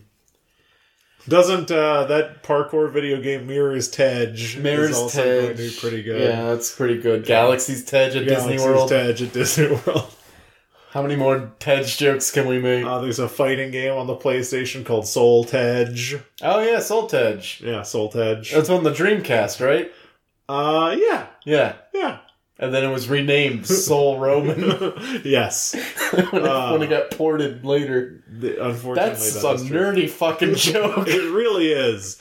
Uh, but yes, Tej of Tomorrow slash So, Fast and okay. Furious 11. We've already established that in Fast Furious 9 they go to space. Uh huh. They have to. And our proposed script for Fast 10, Highway to Hell, Uh huh. Uh, Dom or the crew journeys to hell to save somebody from the crew. Yes. To rip them from the midst Yeah. of the devil. From the devil himself, played by, let's say, Josh Brolin, because that would be fun, right? yeah, yeah. Yeah, Josh Brolin as the devil. That'd be That'd be pretty good. That'd be cool. That'd be cool That'd be time. pretty- you know, I don't know if I'm typecasting him, but look, I'm not a producer. I'm just an ideas guy. Yeah, no. Uh, so we made that plan with before we had the knowledge that the tenth movie might potentially be split in twain. hmm How does that knowledge affect our plans for Highway to Hell? So knowing that it's in two parts, it complicates it, but I've thought about this. Okay. Now, I think Fast and Furious 10, Highway to Hell, remains. Okay. I think that the plot largely remains unchanged. They they rip this person from the the midst the ninth circle of hell, where politicians go or whatever Dante said. Oh yeah, it's where the people who eat marshmallows go. But the thing is, I'm going to pitch it to you this way. We know that people of our generation are now writing movies. your 25 to your 35 year olds are now in charge. They're the creatives now. Yeah, okay. And they were raised by one thing. They were raised by Japanese role playing games where the ultimate objective was to kill God. Okay, so we're gonna pull like a Diablo 3 Yes. slash any Persona game slash any Final Fantasy game. Yes. Yeah, no, so, it, so I was thinking about this. Like, what if they travel all the way to hell, fight hell's legions, meet Satan? It turns out like he's a pretty he's a pretty chill guy. Yeah. He's more like a Hades of Greek mythology than an actual like Christian Satan. Yeah. And he's like, hey, you know, I'd love to help you, but he's not here. Or whoever. Yeah. Yeah, Letty's not here. Letty's in heaven. Oh no. Dom if Dom dies in Fast 9, obviously Dom goes to hell uh, for his crimes. Yeah. Letty goes to heaven because she's innocent. She's innocent in all this. Yes. She did what she did out of love, and Dom did it out of pure, pure greed. Got to get that money. Yes. So yeah, so Satan's like, but wait, let's team up. Josh Brolin joins the clique, Yes. The devil joins the Fast and Furious crew. and they take down heaven. Yes. So it becomes Highway to Hell. Part two has to be called Stairway to Heaven. No. can't do it. It's called Furious Heaven. Furious Heaven. Explosions in the sky. Explosion in the sky. Car car way to heaven. F10, the Fast Saga, colon, 10 part 2, Uh-huh. 10 dash X dash 2. Furious Heaven, colon, explosions in the sky. Explosions in the sky. They have to ride or die to Now, heaven. we don't have a lot of these movies ending on a cliffhanger. But what it is is the devil joins the Yeah. crew, right? Yeah. And they go back to Earth to prepare. However, God has infested the world with angels. Oh, man. And Red Dawn style, the world has now been colonized by angels who like put people in camps and took over the government or whatever. And they take they, they they remove all the roads because they can fly. yeah, They don't need roads. they remove the roads. they remove the roads. They take where we're going. We don't need roads seriously. yes. and delete the roads with angel powers to make room for like I don't know people in cages. You Yeah. said yes, people in cages. Now, here's the thing. is that going to read too political? Uh yes, absolutely. oh, okay. Uh, but they come back. We're out of. T- we're limited on time. But they come back. Cliffhanger. Because how are they going to get out of this one? How are they Oh, going to yeah. defeat the legions of heaven? yeah, the fast and familiar. What are they, They going say to do? they see there are no roads. What are we going to do? yeah, And gone from his absence, being in Hobbs and Shaw, and then Hobbs and Shaw Two. yeah. By now, by by this by point, by this point, Hobbs and Shaw Two Reloaded has come out. yeah, Uh, and they killed whoever the voice was. They killed whoever the voice was, Josh Gad, and then uh, they the the movie opens the part two, and they say they they took all the okay ten ends. They say they took all the roads.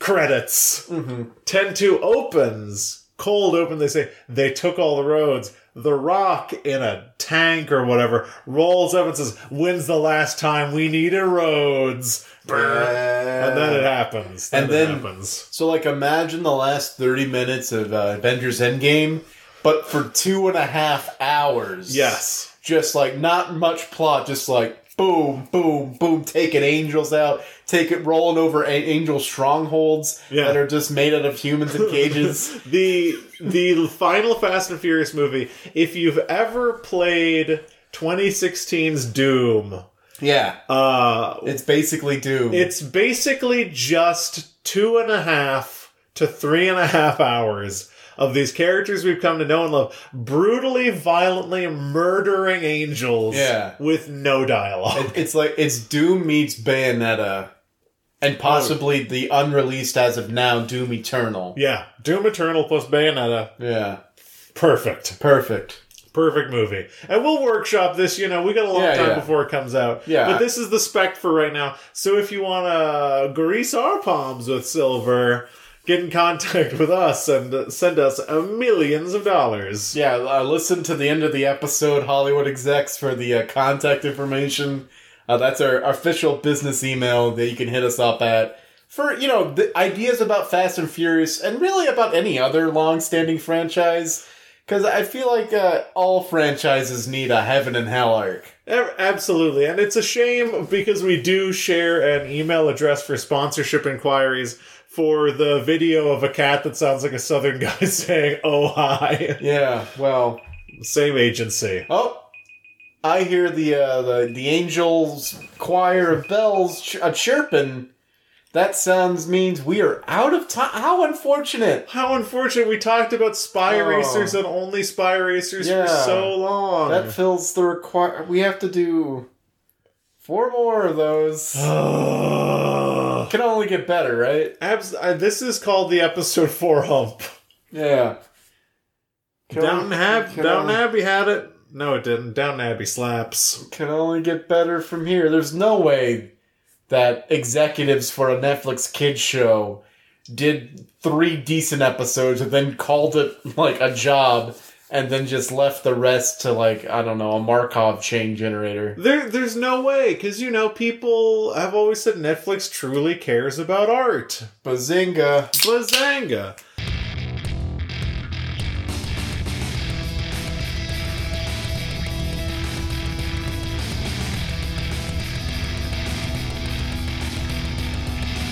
Uh, we're drinking some beers today, and we actually got together and did something a little bit unusual before the podcast. Right. Uh, so those of you who don't know, because you don't know John's personal work schedule, John worked basically 12 and a half hours today. Yes.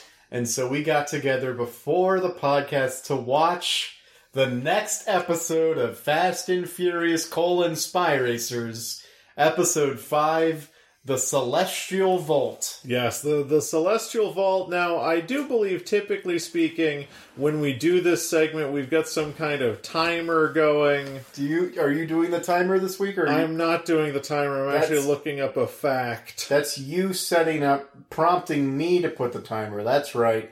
We're going to uh, do a timer for, I don't know, let's say 24 minutes and uh, let's say, I'm just picking a random number out of my head, 42 seconds. It's a palindrome. Time starts now. So I have a lot to say about this episode. Now, it was uh, heartening to watch an episode of Spy Racers surrounded by uh, those I love and respect, uh, and I maybe that had something to do with it. But overall, I actually kind of like this episode. This is strange because it's kind. It feels like as though we are going through the first four Fast and Furious movies, and then the fifth one is good. Yeah, it's pretty similar. It's very similar because this fifth one, I'm not gonna say it was good. I'm going to say it was better than the other four. Yes, it, it is by no means great television, but I will say when the episode started, it was uh, more of the same shit. It was a lot of uh, bad jokes by these characters we don't care about. And, and increased characterization coming now midstream into the action, including apparently Cisco, whose name I, I know. Uh, he's supposed to be the dumb one. It's And that's new to, news to me because uh, he's like their main mechanic. yes. It's interesting that now we have this like dark horse candidate saying that he is the dumb one because usually I don't want to tell these people how to write, but if a character could be described as the dumb one, you usually find out pretty early in the show. It's usually obvious because they speak a little differently from everyone else around them, unlike the people in this show where everyone talks the goddamn same. Everyone, everyone sounds exactly the same with different voices. Uh, they speak at the same clip, making the same jokes. Yep. Uh, but at some point, it, it was clear that like he doesn't think too good and has maybe slammed his head too many times. Uh, all I know about Cisco is he seems to be a pretty smart guy who drinks a lot of milk. Yeah, and he likes cup holders, which we learn in this episode because that's his favorite feature to add on to Spy Car. Yes, and spy cars had things added onto them. I will say Let's say, just get to the meat. I will say though, I do like to give credit where credit is due on this show for putting in actual car things. They uh, they did say that stopping a train with his car did mess up uh, Tony Toretto's transmission. And that's a little bit of continuity that I can applaud because I like it when a show will will refer back to things that happened to it as though they were happening in sequential order, Yeah. unlike a say a Simpsons or another show that does that sort of thing. There was a time in my life, and I think a time in your life as well, uh, where we were young enough to not really uh, treasure continuity in television shows. I don't know which show first brought continuity to your attention and the powers of character development and a changing, uh, changing landscape, but mine was Reboot. Reboot. Actually, now that you say that, mine was also French Canadian animated show Code Lyoko. Oh, really? I've never seen Code Lyoko. Don't Is it not good? I don't think it is. But that show had a sequential or a serialized storytelling point of view, and now I'm learning that Reboot did as well. Uh, Reboot did as well, and Reboot uh, gave me. I still think on this fondly as something that I, I look for every time I consume media. There is Reboot is largely like kind of monster of the weeky. I think Megabyte is the bad guy. Is he the guy with the helmet head? I think so. Uh, but eventually, uh, we we get to this point where the uh,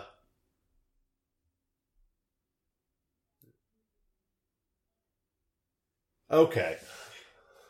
Guess your wife is alive. You okay? Sounds like she went in another room, so she's oh, fine. okay. Uh, but eventually, Enzo is the kid. Oh, we're still on Reboot? Yes, we're still on reboot. Enzo is the child in reboot. Uh, eventually, there is a massive time skip, Right. and then Enzo is this like cool guy with an eye patch who's got a gun and a Mohawk. girlfriend. And then whoever the main character from reboot is, they bring him out of the cyber world where he was cast off Yeah. for this dark middle chapter. And he comes back like a cyber god guy. Mm. And the fact that Enzo was missing an eye and I think an arm or a hand, I'm to be honest with you. I mark out hardest for narratives that show character development by people losing extremities. Yeah. That's why I love Metal Gear Solid. Because that's all you do. That's all you do is lose extremities. Yeah. It's like Star Wars. All you do is get peed on and lose an eye. Isn't your hand like a rocket hand? Oh yeah, but that's that's after the ones that matter. Oh, sorry. I'm talking Metal Gears 1 through 4. After that, you get the, like, Phantom Pain stuff, and that's fine. you mean but- before that? yeah, before that. Because of the continuity. Well, Anyway, yes. So, after that, tech, well, no, No, before no. that, but also, four is but the end of the series. after that. No, four is the end of the series. Yeah. Well, you so have five one. before. You have- We're not getting Okay. into this. Serialization and cartoons, I highly re- respect, and I, I, I like it when a show can pull it off well. I'm not saying that Spy Racers is pulling it off well, but I like the nod to it because that means somebody once watched a serialized cartoon and said, "Oh, well, you can do that." Yeah, we can do that now. There's a lot of changes in characterization that happen, and the one that I maybe want to spend the most time talking about is The our, meat. The meat. Uh, heretofore in this show, our primary antagonist has been one Shashi Dar, Yes. and I may I might have called this early on by saying that Shashi Dar's overriding principle has been that he's stealing from tech billionaires. Yes. It is now seemingly revealed uh, that Shashi Dar has uh, has an extreme. I don't know if he's got a, a socialist viewpoint, but at least an anarchistic, anti-privatization viewpoint, uh, because he the entire episode circles around this Mount Zebulon that is owned by a tech billionaire. Right. Shashi's whole thing is to say that no human being should have enough wealth to own a mountain. He also apparently used to camp on Mount Zebulon with his parents before they pass. Yes. Now we don't know what happened there. I, But- I think a Winter Soldier happened to his parents. It's been a while since I've seen Winter Soldier. Hold on. The character. Yes. There we go. I don't know. I, I so yeah, Shashi Shashidar seemingly lining up with the morals of the actions that we've seen thus far. Now says his words aloud, and and rallies against privatization, private property, Yeah. and Interestingly enough, for an antagonist, he's not anti-America. He's Yes. actually pro-America. yeah, yeah, he, he, um, he's like he's. You think it's okay if someone owns a mountain and the people don't even get a vote In in America, America? That sits well with you. Like he's taking these security guards to task over their just posting of guarding this random mountain for no reason. Yes. And, and then he he inflicts. I don't want to give Spy Racers too much credit for making incisive social commentary, but when he says to the goons of the billionaire who has privatized land uh, that people sit secure in their technology, uh, not knowing the danger it poses to them, and then uses their own turrets to blow up the gate in a show that's better than this. That would have been like world class cartooning. Oh yeah. Would have been so good, and it was good. Like say say maybe I don't know. This is just a for instance. Say if you took that sequence and put it in um, Sonic the Hedgehog, starring Ben Schwartz and Jim Carrey, it might have elevated that movie even more so because that's a really good film, and I kind of want to talk about it, but I guess we can't because we're talking about Fast and Furious. Oh, that's yeah. I now remember what I had planned for the rest of this episode. Thank you, Fast and Furious Spy Racers. Anyway, yeah, so yeah, it's a it's like and a, and if the rest of the show were up to that scene's quality, this would be a good show. Yes. But instead, it's it's like there's a rule in uh, writing where you give all the good lines to the secondary character, so people like the secondary character uh, and like care for them, and they serve a purpose in the story. It's what I like to call a Dragon Age. Sure, and, it seems like the uh, the writers Or a Knights of the Old Republic. BioWare leans pretty heavily on that, actually. Mass Effect. Yeah, also Mass. Man, they they really do do they that. really do do that because it's it's a good rule in writing. It because usually, like at least in like a first person thing, uh, you're the person experiencing is already projecting themselves into the the main character. Yeah. So you give the best lines to the secondary characters so that you the protagonist cares about the secondary characters. Blah blah blah. Yeah. It seems like the writers for Fast and Furious Spy Racers are doing that with Shashi Dar. Yes. Interesting that they give it to the antagonist and not the actual like secondary characters that are the cadre to the protagonist. Yeah, even this this this episode does a lot of telegraphing with uh, Frosty and what happens to Frosty. Frosty at the end of the episode, kind of a cliffhanger. He gets kidnapped. Yes. But even like the and they set up that like oh Frosty, don't leave the hangar, don't leave the pod. Don't Frosty's not been in the action for four episodes. Yeah, and um, this is like he's he's gonna leave, and he like there's they're setting up that something's bad's gonna happen to him. But even with all of that, I just can't find myself caring about Frosty, no matter how many times they show his lesbian moms. Yes. Now, one thing that I will say about Frosty, once again, I don't give a shit about Frosty. Frosty's a big old who care. But But lesbian moms.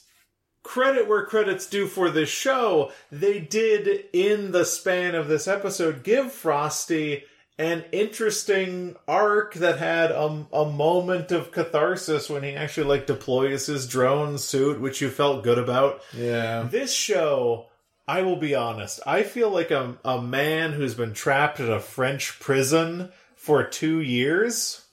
And the days in which I sit thirsty, hungry, abused by my captors are de rigueur at this point. I don't care. But this one episode has been a, a bit of condensation forming on the peat moss at the top of my cell, and a single drop of water landed on my tongue.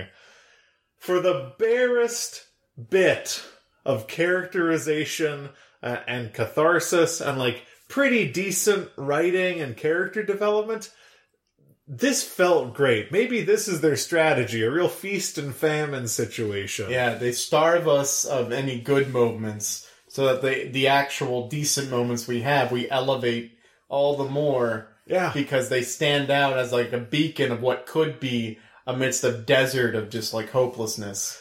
I mean, I don't want to make any crass comparisons, but it's like every fifth or sixth episode of The Dragon Prince, which really slaps, and then you watch other episodes which don't. There's a lot of I don't want to compare these shows at all because to be clear. Dragon Prince is at best like a sixty percent, Yeah. but it's still leagues better than Spy Racers. right, right, right. Uh, but it, really, I, I feel like if you compared the Shashidar stuff to the writing in pretty much any other medium, it would be trash. But I'm probably going to be riding on a high of how good that Shashi Dar dialogue oh, was Oh, yeah. for a minute. And the race was good too. The race was far- okay. So there, there's a big reveal at the start of the race, which is great. Shashi Dar reveals to all of the strikers. What are they called? S- Shifters. Shifters. All of the shifters that Tony and his crew are working for the feds. They're rats. There we go. Stakes. Something this show has never had is.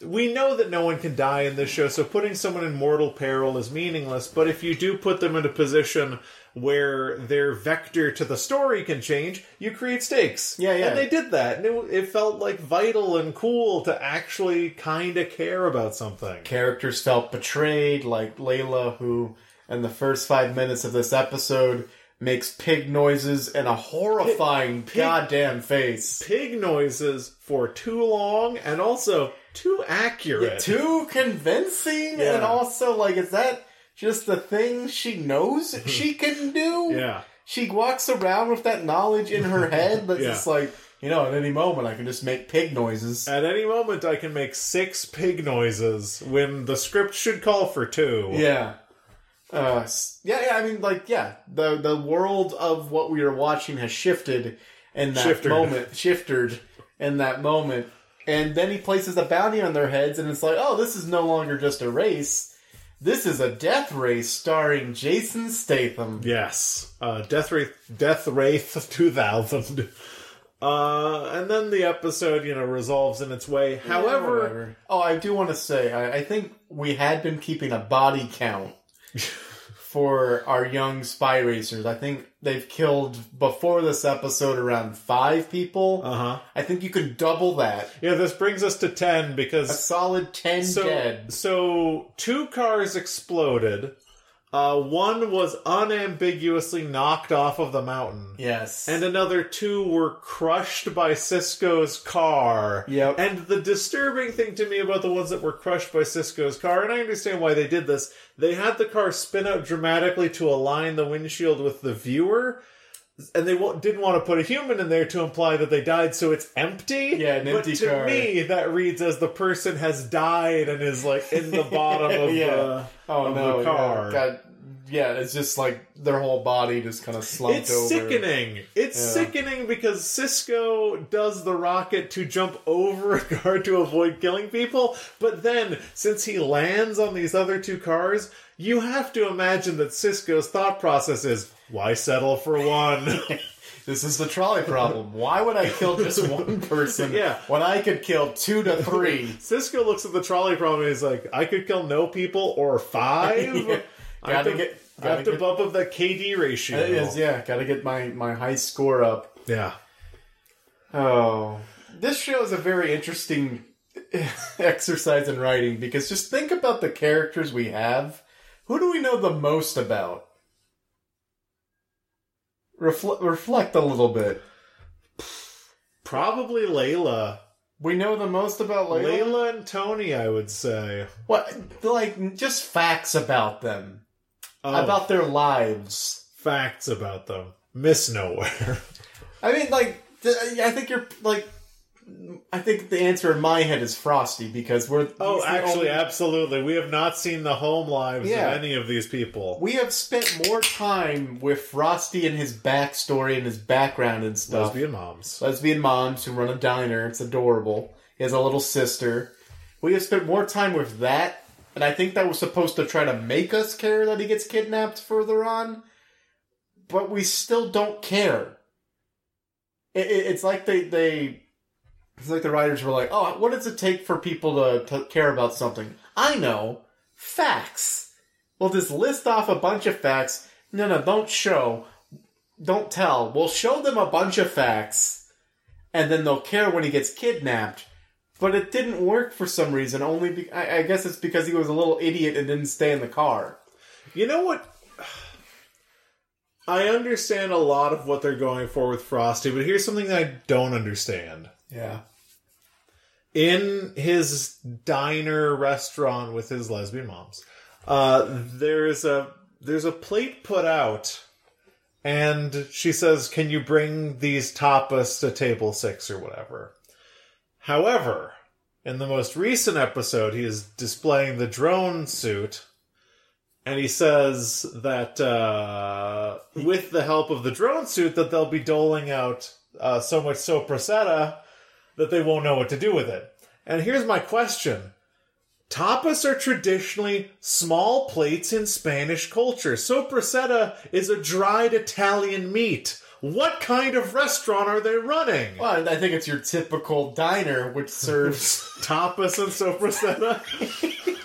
your typical inner city American diner that serves tapas and soprasetta Here's- among lobster yes. and and ribeye and T-bone steak they are a fusion of every fucking thing. It annoys me that clearly, clearly they had built this out. Whatever, whatever 3D artist they found on Fiverr built this diner out, and then they were like, "Hey, uh, we need to have them serve food, but we want to show that this is like hip or upscale, or say something that's referential." it also tapas. needs it also needs to be diverse. But everyone knows tapas, right? Well, it's it's got to be diverse because his moms are black and Spanish. Yes. So they wouldn't serve burgers in a diner, you idiot. but it, it's number one. This does not look like a place that would serve tapas or soprasetta. I'm No. sorry. It looks like a greasy spoon. It does. Uh, but when they say like, "Oh, bring these tapas," I'm like, "Okay, I get it. They're trying to like make it cute."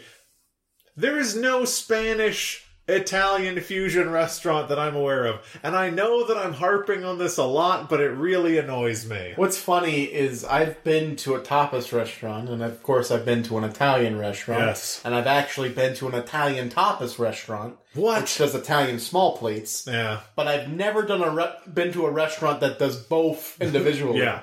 It, it's fascinating to me. Maybe it is an Italian small plates place. It's tough to say, but it, just get it right. Find out the food that's typically in tapas and stick to that. Yeah. And also, can you bring Also, you know what? Here's the thing. If you're serving small plates, don't call them tapas That- if they're not Spanish influenced. Well, I, I was about to say, like, uh, you wouldn't call them tapas because if you're at, like, if you serve tapas, you serve a lot of things. yeah. Everything would be tapas. So it's like, you could easily just say, hey, could you take this plate Yes. to table six? Yeah. You can make a small plates restaurant, but you can't make.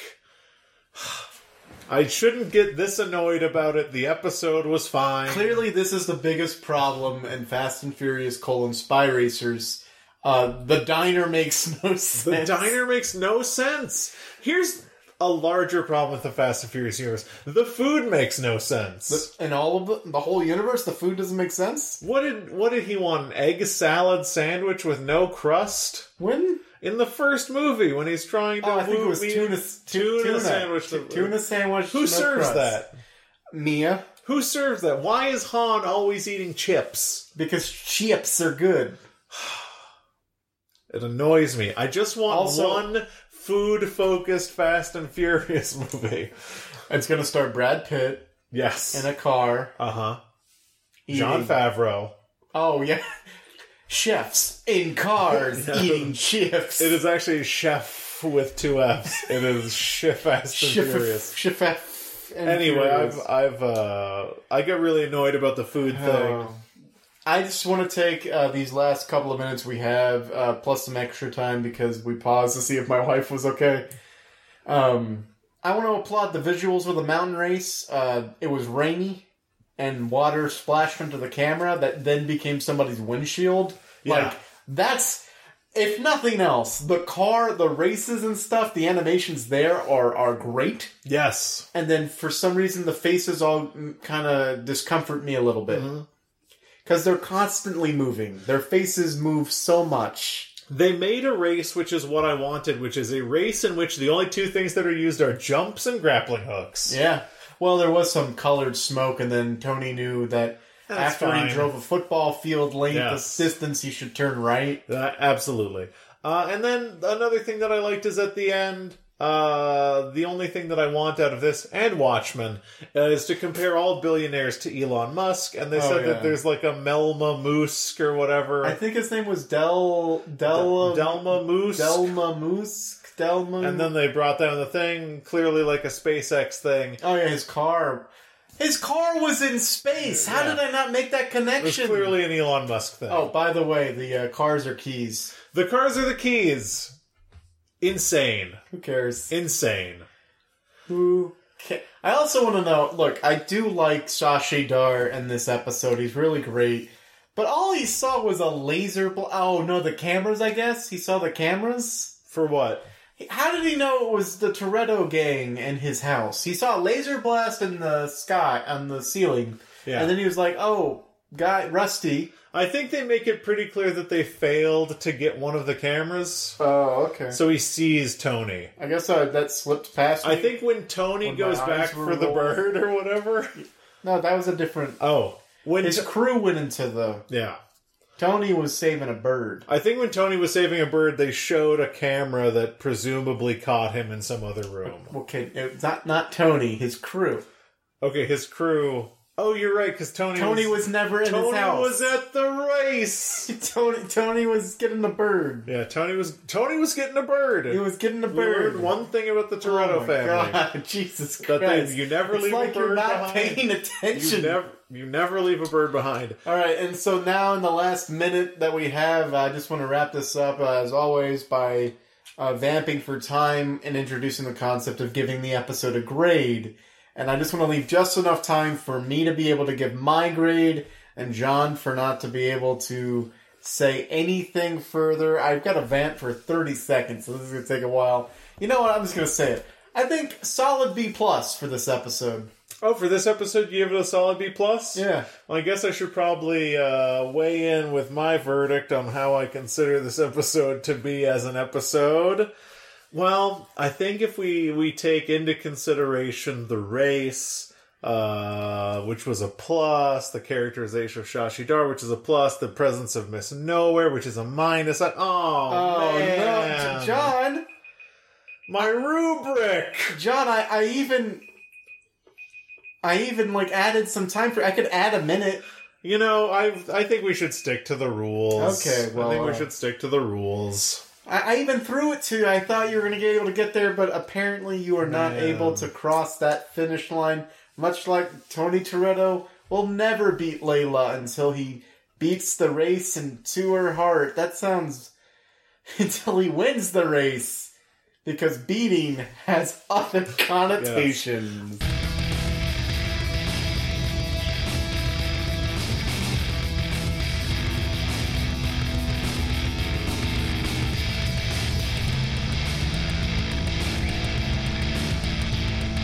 We're honor bound to do the other thing that we have to do. We're in the midst, right over the hump, of our coverage of Fast and Furious Spy Racers, colons, Fast and whoa, Fast and Furious colon Spy Racers, and uh, this one we've got. This is the sixth episode of, out of eight, right? Six of eight. Almost Help me bring done. that down into into uh into a into a fraction. Six over eight, three over four, 75% done. Point seven five. After we talk about, hundred, seventy-five percent. after we do Three quarters, one might say. of the way done. Of the of what we have remaining to watch, we have one quarter or uh After we finish eight. talking about this episode, that will be true. Right now, we're five out of eight. Break Yeah. that down, you dummy. Five out of eight? Okay, so Oh, fuck, eight he's a goes into fifty. eight goes into fifty, so it's point Okay. what? I don't- Six something? This is, this is not. This is Okay. not good Fine. radio. Six, two. I'm gonna, you know, while you Point do six, all this, two. I'm gonna put some time on the clock, and uh, we will discuss. No, why does it always do this? We will discuss this episode of Fast and the Furious Spy Racers for two hours. Great. Great. This is very respectful of my travel plans. 24 minutes and 46 seconds. Go? Point six two five. Cool. 62 This episode is called The Final Key. Yes, the cars, the keys, as we learned in the last episode, and in this episode, the cars remain the keys. Uh, we had a fun bit uh, earlier where uh, I was pretending as if I didn't watch the episode. It does not seem as though And, John has uh, watched the episode. And Henry was asking me for some proof, and I deflected, and I still have not given him any proof that I've actually seen I'm actually kind of convinced that John did not watch this episode. But that's all right. So uh, this episode featured my least favorite joke in the series yet, bar none. Is it the nacho joke? it is the nacho joke. Yeah. So you did watch. I did it. watch the episode. Yeah. So there. So I'm sorry, is it worse than Run Fro Froyo Life? uh, at least run fro your life. I had never heard before. But the nacho cheese, nacho business, nacho property, like that, that's been done since like the fourth grade. It's a joke as old as time. It yes, time that joke existed, and then suddenly there was a big bang, Yeah. and then now here we are with Spy Kids or whatever it's called. One thing that that we have uh we talk about a lot is how piss poor the comedy is in this show. It is awful. so let's let's dive into just for a second why Run Froyo Life is better than its nacho cheese now. okay. I think it's because Run Froyo Life was telegraphed by the presence of Froyo twice before in the episode. Okay. Whereas I don't think we've ever actually been introduced to this nacho cheese machine. Yeah. And it seems like they did it just to make the nacho joke. Yes, exactly. They introduced something because they had shown us before the the the the splendid layout of this this secret hideout, and they showed the Froyo machine. Yes. but they never showed a nacho dispenser. They never they never did. What is a nacho dispenser? Does it dispense the cheese or the chips? Probably both. Oh, Yeah. wow. They also here's the problem I have. When they had the Froyo dispenser in Shashi Dar's house to go back, it was just like a whipped cream thing. Yeah. So I think the writers did want them to have did want them to be cracking whippets, but instead they decided to uh to make it Froyo instead. The this censor- show could have been much cooler. The, the the Netflix censor stepped in the last second and said, "Replace all of the whippets with Froyo." Yes, they can no longer crack whippets constantly. Uh yes, this episode sucked. I Oh. hate this show. I don't know. This isn't the worst one we've seen. It's not that bad because at least the kids take some initiative rather than writing it so that the uh, the bad guy issues an ultimatum. The bad guy has Frosty. Frosty got kidnapped the last episode, and rather than being like, "Hey, uh, go steal the last key for me, or else your buddy gets it," instead Tony Toretto is completely turns on his country and his government Yes. in order to go to get his family back. True king shit.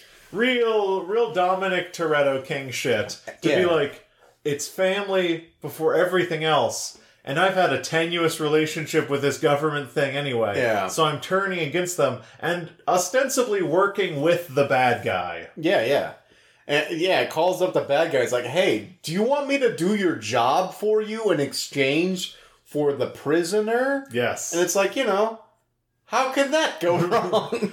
Uh, indeed.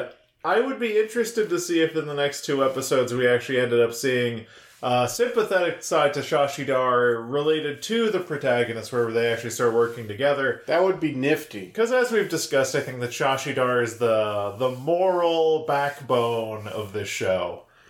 And we also learn what all the keys lead up to. Oh yes, Oh. The, it's like a God's eye, but less cool. It's God's eye, but can actually control technology. Uh huh. A skeleton key is what they call it. Yeah. I in your international thr- spy thriller series, should you wait seventy five percent of the series to introduce the big MacGuffin? Yeah, I. It's just been keys up until this point. Now we are suddenly made aware that there's this uh, God's eye. I mean, skeleton key. I- In all of the spy thrillers I've watched, it's usually within the first, let's say twenty five percent, the first quarter of a movie, where we learn like the bad guy's got the big weapon or is developing the big weapon, and it's up to our our suit clad hero to go stop it. Yeah. Uh, the the stakes were never appropriately set out from the beginning, which is an issue with storytelling. Uh, as far as this episode's kind of a blur to me because there's the nacho cheese thing, Yeah. and then immediately after that, in my mind, they start working with Shashi Dar. Well, yeah, like Layla shows up and Layla like, shows up. We I now had have a no coalition. I had no idea he was gonna steal Frosty. I have a lot of problems with Layla in this episode. there was a line where she says, "I'm from Gumneck. yeah, North Gumneck or Here's- something." I'm from Gumneck, North Kakalaka. what the hell is what is So it's what the fuck? It's strange because she's saying North Carolina, and typically speaking, if you want to say North Carolina, you're saying North Kakalaki. you do? I've never heard of North Kakalaka before. I've never heard of either of those. I apparently things. looked it up, and it showed up in a linguistics journal from like 2003 as North Kakalaka. Uh, What's the yes, problem with saying North Carolina?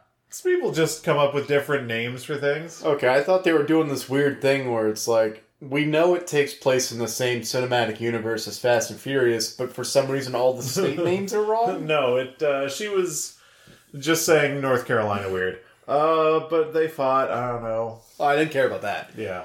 I what I do care about is uh There's incineration ray. Miss Nowhere is still my least favorite part of the show because everything she says is dog shit. I have to apologize to the show. Why?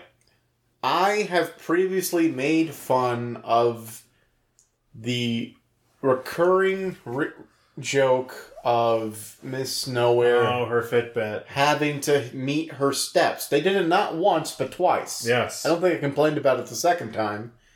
But in this episode, there's actually a payoff. They track her location through the step counting app she uses, Stepping it up. which I, is at least a little bit clever. But there's no way in hell that a government agent has an app on her phone that can track her location. No way. That's But like basic protocol. I will say that that revelation does lead to the single best line of the entire episode as Cisco sidles up to Echo and says something to the effect of, "That's cool, but uh, privacy, man." yeah, well, what happened to what happened, privacy? What happened to that? Uh, in a in a very prescient kind of depressing way.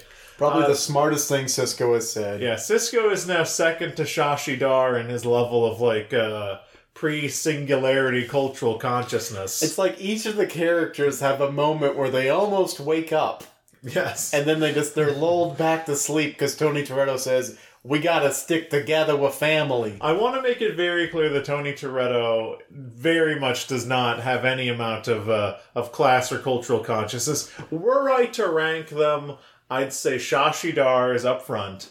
I want to say that uh, surprisingly, I think of Frosty's number two, even though he hasn't said a lot. We know Frosty's upbringing. Yeah, He has two moms. Yeah. They sell soppressata. He probably kind of, I don't know, maybe they're a gentrifying force in his neighborhood. Maybe Frosty's bad. But I feel like Frosty would have to know something, unless he's like a willfully ignorant Elon Musk, I mean, Mulan Dusk Whatever. type. Uh, then we get Cisco, because now clearly he understands the nature of the, of the post privacy era. Then I think we've got Echo, and then Tony. Yeah. And Tony only knows. I feel like Echo doesn't care. Echo doesn't.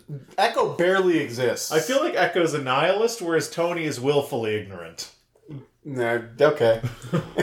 Echo doesn't exist in the show. Yeah, She barely does anything. Uh, She does one thing in this episode, and it's take her hat off. Yeah, they don't do a lot of cool stuff with Echo, except this episode did have the coolest Echo thing happen in it. Her trick in that guard. Where are we at time? Because I want to talk about something I liked about this episode. Oh, we've got time. Tons of time. Uh, so since we're kind of all over the place, uh, I did. I don't like this show, but I do feel like the uh, the kind of actiony thing at the end was actually kind of cool. I give them points. I felt kind of excited watching it, like when they're actually driving around the key cars, and you get to see how Yeah. tremendously good they are. at driving. Yeah, and uh, they put on music that's bad. I don't like the music. Uh, but there's some cool like little cinema, cinemagra- cinematographic touches, cinematic touches is what I'm thinking of. Uh, when Echo's driving the car around, some pretty neat use of uh, of slow mo. She does some Gymkhana stuff around some boxes, which is fun. Yeah. Uh, once again, car props, and uh, yeah, I, I just kind of liked that part. And then when the uh, the giant carrier ship is revealed and it's like emerging from the carrier to the song, thought that was really cool. So the very end of this episode had a lot of cool actiony stuff, which I feel like we want to say about almost every episode. Yeah. Every episode has a little bit of redemption at the end where it has a cool actiony thing that happens. It's a it's a proven formula. And, and I give him props for a realistic runway size. Yes, that runway did end. It did end. Yes, and that ship was very slow. This is the shortest runway in the Fast and Furious universe. It really is. And uh, I mean, I guess the key car is so fast, it could go back, uh, come to a complete stop, have a whole conversation with Layla yes. to get her on the car. Then she has to climb the car. And all of that happens before the plane can catch up or the other cars can catch up with the plane. Then he catches not up only with the cars, but passes them and boards the plane at the last second. That is one the hell of a car. And I do not want to see Tony driving anything else for the rest of the show. I mean, I think you mean one hell of a key. Oh, because the cars are keys and the keys are cars. The keys are cars. Uh, now, once again, when Layla is uh, tased by the taser stick by Miss Nowhere, we once again prove the age-old rule about Toretto's. They always go back, for, the, bird. I, I said the same thing. yeah, they always go back for the bird. So he went back for Layla. Oh no, It's not the computer has a virus. Um, coronavirus. oh no. Yeah. Uh, but I don't know. It was cool and actiony at the end, but what did it really mean? Uh, they got Frosty back? Yeah. Oh, no, they didn't yet, No. actually. At the end, doesn't she say like uh Get me my Jet. shit, give me my jet, and then She doesn't say, give me my shit. give me my shit. Uh, okay. Well, I was going to say something, but it turns out rea. Wait, hold on. Yeah, reality has proven me wrong, and I was going to criticize the show, but I won't. He's behind the plane, right? And it's showing his little speedometer thing, and he's like 170 when he finally goes into it. Apparently, that's actually how fast planes have to take off at. Oh, that's so- pretty good. Yeah, So he matches the plane's speed, he matches the plane speed, and then, which means he wouldn't catch up. You have to go faster. Yeah, that's why it it goes like over then. Oh, okay. They go between 143 to 177 miles per hour to take off. I do have to reveal that I was cooking dinner while watching because, uh, well, time. yes. And I, I did miss large chunks of the episode, and I don't feel any worse off from having missed them. It's not a great episode. I. uh, I don't even know what to say about it. They had little laser drones. Who controlled them? No, Frosty. this is going to be the the big twist. the big twist is that Frosty controlled those little drones and was trying to kill them. My whole thing about this whole series existing in the same cinematic universe as Fast and Furious is that the the Fast and Familia uses none of this stuff. We've seen very little evidence that this drone technology could exist in the same world. Like we've seen cybernetic stuff. Like we saw whatever the hell uh I forget his name, but the bad guy in Hobbs and Shaw. Uh huh. We, we saw what the hell he was going through, and that seemed like semi-futuristic. What was his name? Like Uh, Idris Elba. yeah, Idris, Id- evil Idris Elba. Mhm. Uh, I feel like what he had going on was was peanuts compared to what we're seeing in Spy Racers. Which Oh yeah. begs the question: When when does this take place? now that we are talking about the Fast Furious timeline, because as we stated, there is a movie with one Han Lue in it that we missed, so we will be going back in time. Is it possible that in watching Spy Racers, we are watching the far future of the Fast and Familia? all we know, the only connections to the Familia at large, or the the the FICU at large, is that Dom Toretto looks pretty ripped, Yeah. and that's all we have to go on. There's no mention of any other character or any other events. They're not trying to place it because I really feel like, and here's the kicker, This takes place in 2004. Oh no! The same year as Tokyo Drift. Wait, no. Tokyo Drift doesn't take place in 2004. It takes place in the future. Wait, the no. future of like 2004. Oh, you're right. Yeah. There we go. Or whenever it was. Yeah, there's no years, but we know for certain that the version of Dominic Toretto we're seeing, this doesn't. I don't even know why I feel the need to say this because this is as evident to you and me as it is to the listeners. But the version of Dominic Toretto we are seeing is obviously not the biologically original Dominic Toretto. Oh, it's a clone. It can't be. Oh no! So we're so far into the future that Dominic Toretto has been cloned for future heists and stuff. So there's uh you know the Spartan program from Halo?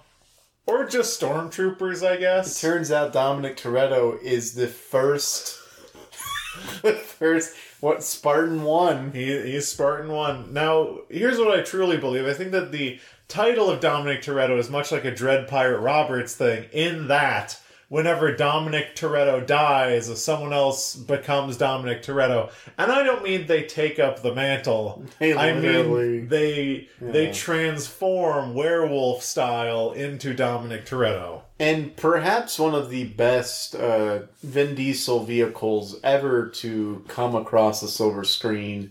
Uh, the Chronicles of Riddick. There is Yes. a, a people with a custom, and that custom goes: you keep what you kill. Yes. Whoever kills Vin Diesel Gets to keep Vin Diesel. by literally becoming him. Yeah. It's like the quickening from Highlander. Yes. They're struck by a bolt of Nos, and then they turn into Dominic Toretto. yeah, pure unfiltered nos enters their veins, and they lose all their hair. Yes. They gain all their muscles. So wait, so the the Nos hits them, and you see the Nos run through Yeah. the pipes of their body. Yes, yes. And then their pupils get huge. their pupils get huge. Their hair Falls falls, out. A silver necklace with a cross Yes. emanates from their neck. Their muscles enlarge. Yeah. A a white wife beater emerges from their skin. Kind of like, kind of like a um, an agent from the Matrix. Yeah. Yeah. Pretty much. Pretty much. Yeah. Dominic Toretto's here to keep us keep us asleep. Listen, there's always a Dominic and there's always a Tony. Oh, I don't know what else to say other than I am I'm happy we are getting closer to the end of this this nonsense. yes, and then we have season two to look forward to. What? It's been renewed for four more seasons. no, no, it hasn't. No, it hasn't. I don't actually know any word about it being renewed. I did hear uh, an announcement though of a spin-off series called Little Hobbs and Little Shaw. Uh, I would absolutely watch Hobbs and Shaw Babies. I would watch that in a heartbeat. it would be fun. Maybe I should start moving the timer back down. No, you committed to the bit. There is no indication that there is going to be a second season. We're the only people watching it. Yeah, we might be. Uh, that almost makes me feel bad because every week we come on here and we, we trash their art. But you know, Yeah. they know they're cashing a Well, no, check. well, no. The animators are doing a hell of a job. Yeah, So that art is good. Yeah. The writers need to step up all of their game. The writers, here's the thing, writers, sometimes you're killing it. That Shashi Dar dialogue, yeah, that Cisco joke, yeah. really good. Some of the most prescient stuff I can imagine seeing in a kid's cartoon. L- take the bridle, bridle? Brittle? Brittle. Take the muzzle off. Okay, well, now we're not talking about horses anymore. Oh, take the horse mask off It's a brittle. And let yourself be free. Take the blinders off, Oh, it's bite your jockeys, now, now we're talking like in the bedroom. and let yourself be free. Uh, Uh, we also have never disparaged the actors or the performances. We we've never uh, lambasted or made fun of them because I feel like they're doing the best with what they have. yeah, they're doing a fine job. The only thing we consistently don't like, and and we don't hate it hundred percent of the time, but it's the writing. The writing is the weakest part of the show, which is a shame because there's so much of it. I could see a universe where this show is genuinely good. It exists Because there are moments of every episode that I very much enjoy, and I'm not a very happy person. yeah, it's just like don't write for kids. Write a show, you know, in a certain way that could be for kids. But don't put in these weird moments of like the nacho cheese because adults wouldn't talk to kids that way. And kids wouldn't necessarily find that funny. I feel like the most successful kid shows.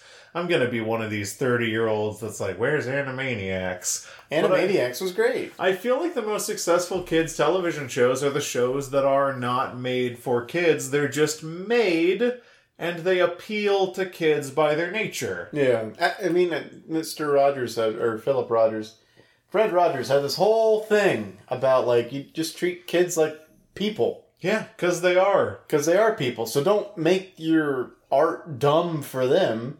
Make your art aimed at them, but not like dumbing it down. Keep these prescient moments because you know they're gonna repeat them to their parents, and then they can have a whole conversation there. And it's not just like the guy said nacho cheese. Man, if uh if I had a kid, I'm gonna go real Kevin Hart here. If I had a kid that said "Run for you," I'm kidding.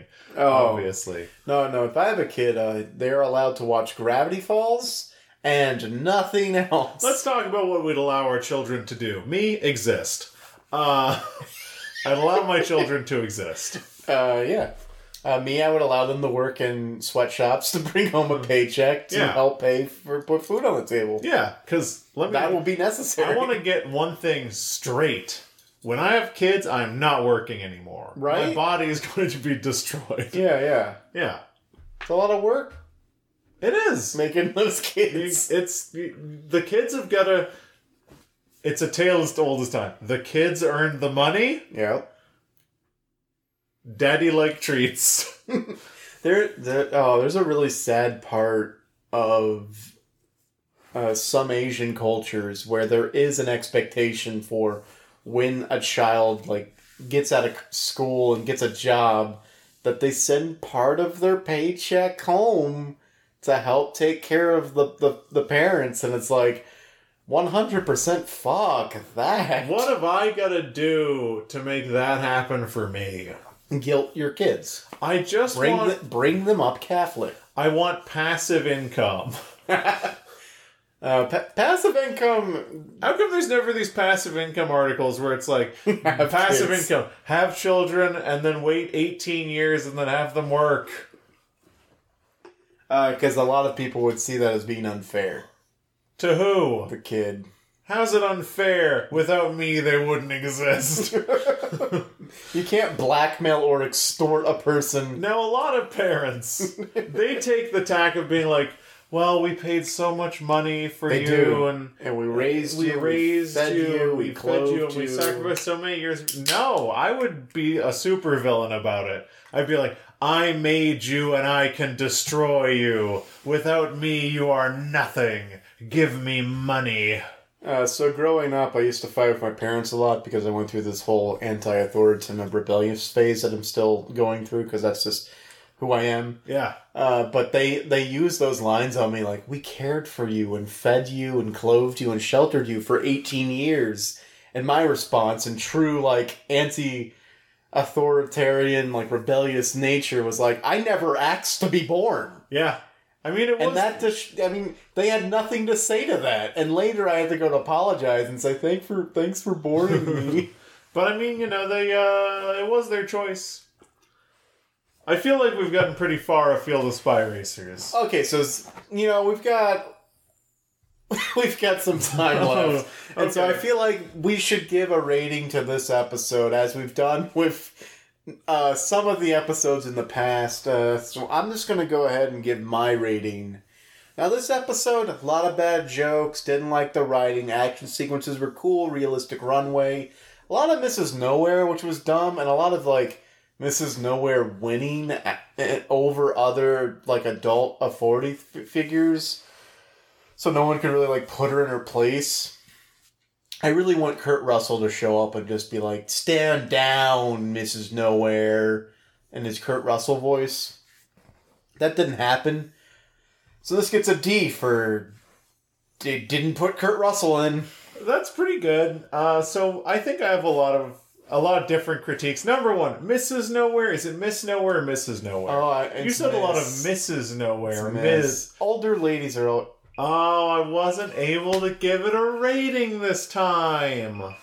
Dang Oh, it! and you also won't hear my weird theories about when to call a woman Miss or Mrs. I think. Darn it! I think the. Let me tell you the, my theory. Never. Never called Mrs. Mrs. I think you say Mrs. if you're like a traveling vacuum salesman in the 50s and you see a ring. I think you can say Mrs. maybe if you know for a fact that they're married. I always thought that was gonna be a bigger deal growing up because I, Oh, absolutely. like as a kid, it was always like you know you got to call them Mister and Mrs. Please and thank you and all that, and like I held the please and thank you, but now I just call people their names. Yeah, and they prefer it. yeah.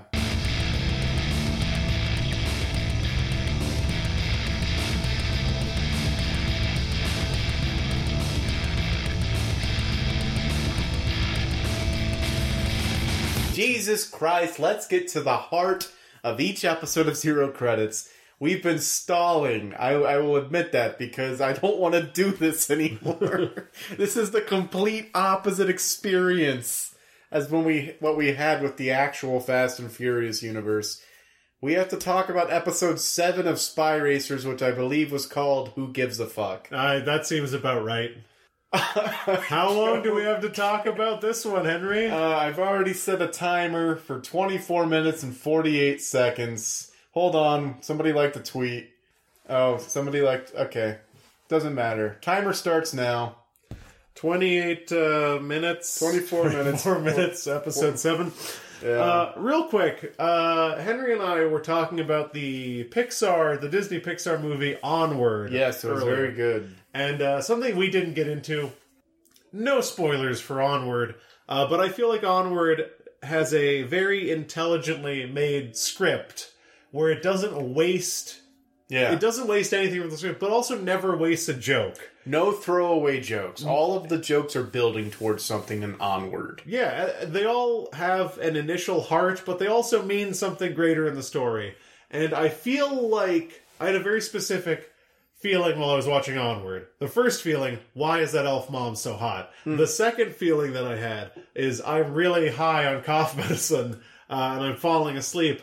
However, I two brain cells connected, and I thought to myself, the reason why I'm liking this and hating Fast and Furious Spy Racers, you know, two otherwise equivalent products, Yeah, of course. is because Fast and Furious Spy Racers is insulting to its audience, yes. and I'm not its audience. Yes. Its audience is children. Yes. And I'm mad for them. Exactly, yes. Because if we're talking about the way that Onward, intelligently, I'm, I'd say it's like an 80% movie I would say that. uh, the way that it really intelligently uses jokes and it doesn't waste any of them is the total opposite of everything Fast and Furious Spy Racers does, because every joke means nothing. They're just thrown away into the abyss, sticking to nothing. They are uncooked pasta. They need to go back in the pot to be firmed up, softened up, whatever happens to pasta, and and then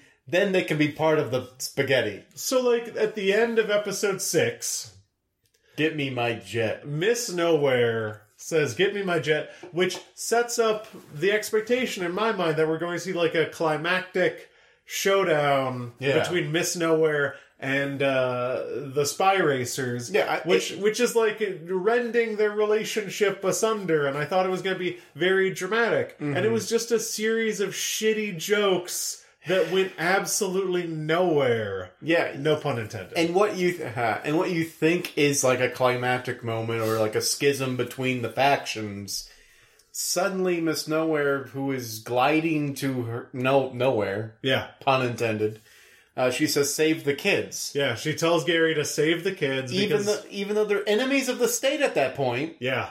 So that's fine. Uh, once again, this goes to show, as all good children's cartoons have, that the real enemy is the state. because always. a- anytime the army is involved, they are the villain when it comes to children's TV shows, because that is what they are in real life.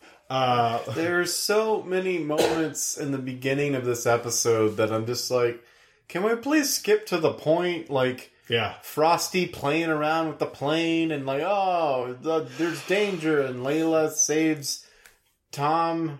there's just there's no danger.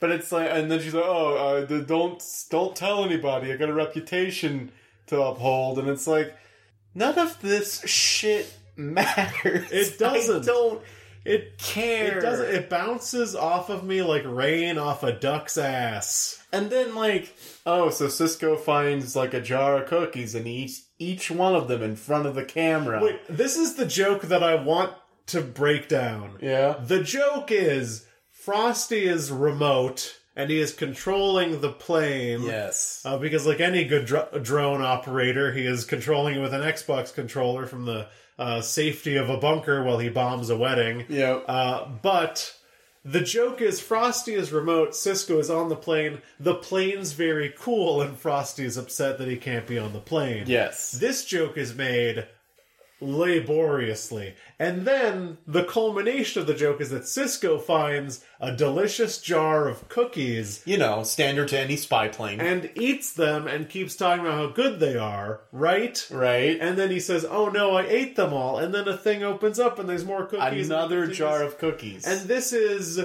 it's it's not reinforcing a joke. It's taking a a joke that is a knife and sticking between your ribs and just turning it and turning it and turning it. And they belabor this point so many times that the eventual payoff. the eventual punchline is an extreme close up of Frosty's face as he says vomit comet grrr and like yeah. Makes the plane go all the way down or whatever. And means nothing.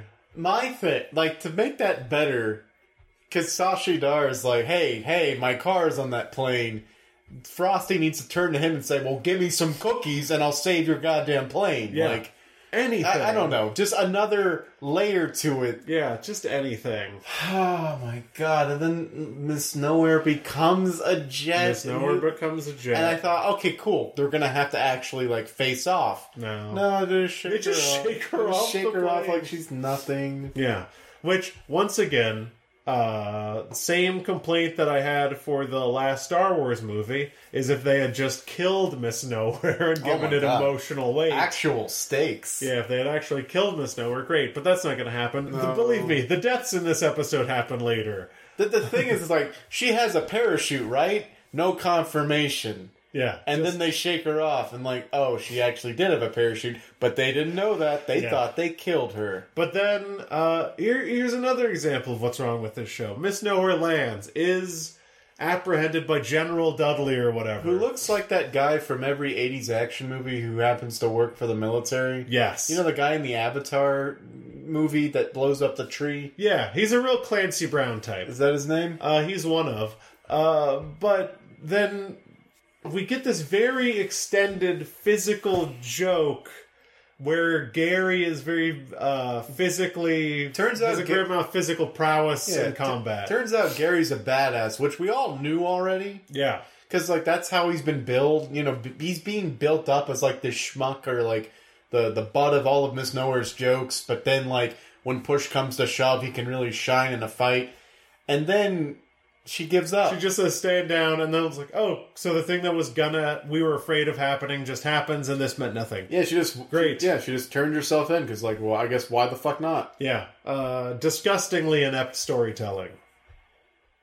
then what happens? Oh my god, the cars are keys. Uh, For the 80th time in this series, They- they have to belabor the point that the car, John, the cars, the cars, John, John, what about the cars? they're fucking keys. Jesus Christ! Jesus, oh Now here's here's my thing, cars are keys. uh, and we're gonna come back to this. The cars, The they're fucking keys. I will say when when the cars create a pentagram. Okay, no, I did actually start yeah. spinning. Oh, yeah. I- okay, so remember our plans. Remember our plans for the series. Yes. And nine, they go to space. Mm-hmm. And ten, they do Highway to Hell. I now know how that sequence is going to begin. Because when their headlines form a perfect star and a circle, I said out loud, car summoning circle, car summoning But circle. but it went down yeah. into the earth into a weird place full of redness, smoke, and gears, much like hell. Yeah, gears. But I I will say, we can get into the gears, but I actually thought it was kind of cool when Shashi Dar said, The cars are the keys, and this is what they unlock Yeah. a tomb. Yeah, yeah. Which is funny and cool. That was, I mean, sure. we get into this later, but once again, the most disappointing thing about this show is the show is very capable of doing things that are cool and dynamic. The problem is they are all done by Shashi Dar. Yeah. He has really cool lines. They descend into a weird gear hell. He steals the skeleton key, which is a crazy psycho mantis mask. Yep. Ugh. He turns into Magneto. Oh, I did want to say, uh, Gary, not important enough. We're going to run out of time. But Gary uh, blows up a missile by like activating. He says, "Deploy chaff," Yeah. and then chaff goes up. Chaff scrambles radar. Chaff doesn't make missiles blow up. I feel like it, they he deployed enough of them so the missiles hit them. but chaff is just little particles of like aluminum. Oh no, but these I mean they were like little gumballs because it's a spy plane. Oh yeah, it's a spy plane. I don't know. I guess so. I don't know. I I get weirdly upset about people using chaff and flares. He, he said the wrong word, I guess. Yeah, Yeah. he sh- he should have said deploying Gumballs. deploying gumballs. Uh, Every look, there are three standard skies uh, spy gadgets to every de- vehicle: gum, grappling hook, rockets. yes. Uh, they go into hell. They steal the mask. He becomes Magneto. After he becomes Magneto after the worst fight in history. It's Yeah. it made me sick. It made me think. Okay, so yeah, they do have like a physical altercation. Uh, all of the members square off or whatever. Uh, Echo is Echo there? Did- No. Echo didn't do anything. Echo This whole- launches like little grappling hooks at a lady, I think, once. Uh, but let's not undersell the fact that Shashidar had an incredible monologue Oh yeah, yeah, yeah, before yeah, yeah. that fight where he talks about his parents when they came to America were genius scientists who used the brains of the five richest men on Earth to create the skeleton. to create the skeleton key. However, all of them recognizing that the skeleton key was a weapon too dangerous, they created cars for each of them, knowing that they could never collaborate Yeah.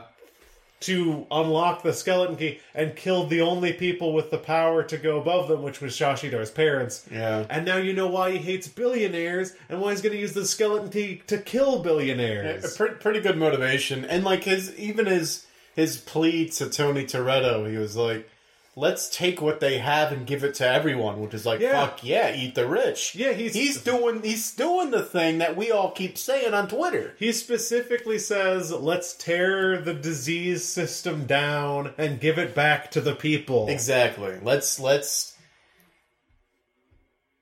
let's spread the coronavirus. Let's spread the coronavirus. we'll get onto that later. Uh, But um, yeah, I, and then it becomes Magneto. they becomes Magneto. Hey, look, okay, here's the here's the thing. The military shows up as this elevator is coming up, and the military has brought cars, helicopters, fucking tanks which are just used for like blowing up buildings and not usually not used for shooting people. Yeah. They bring all these things with all these computers in them. But because it's a kids show, no one just brings a gun.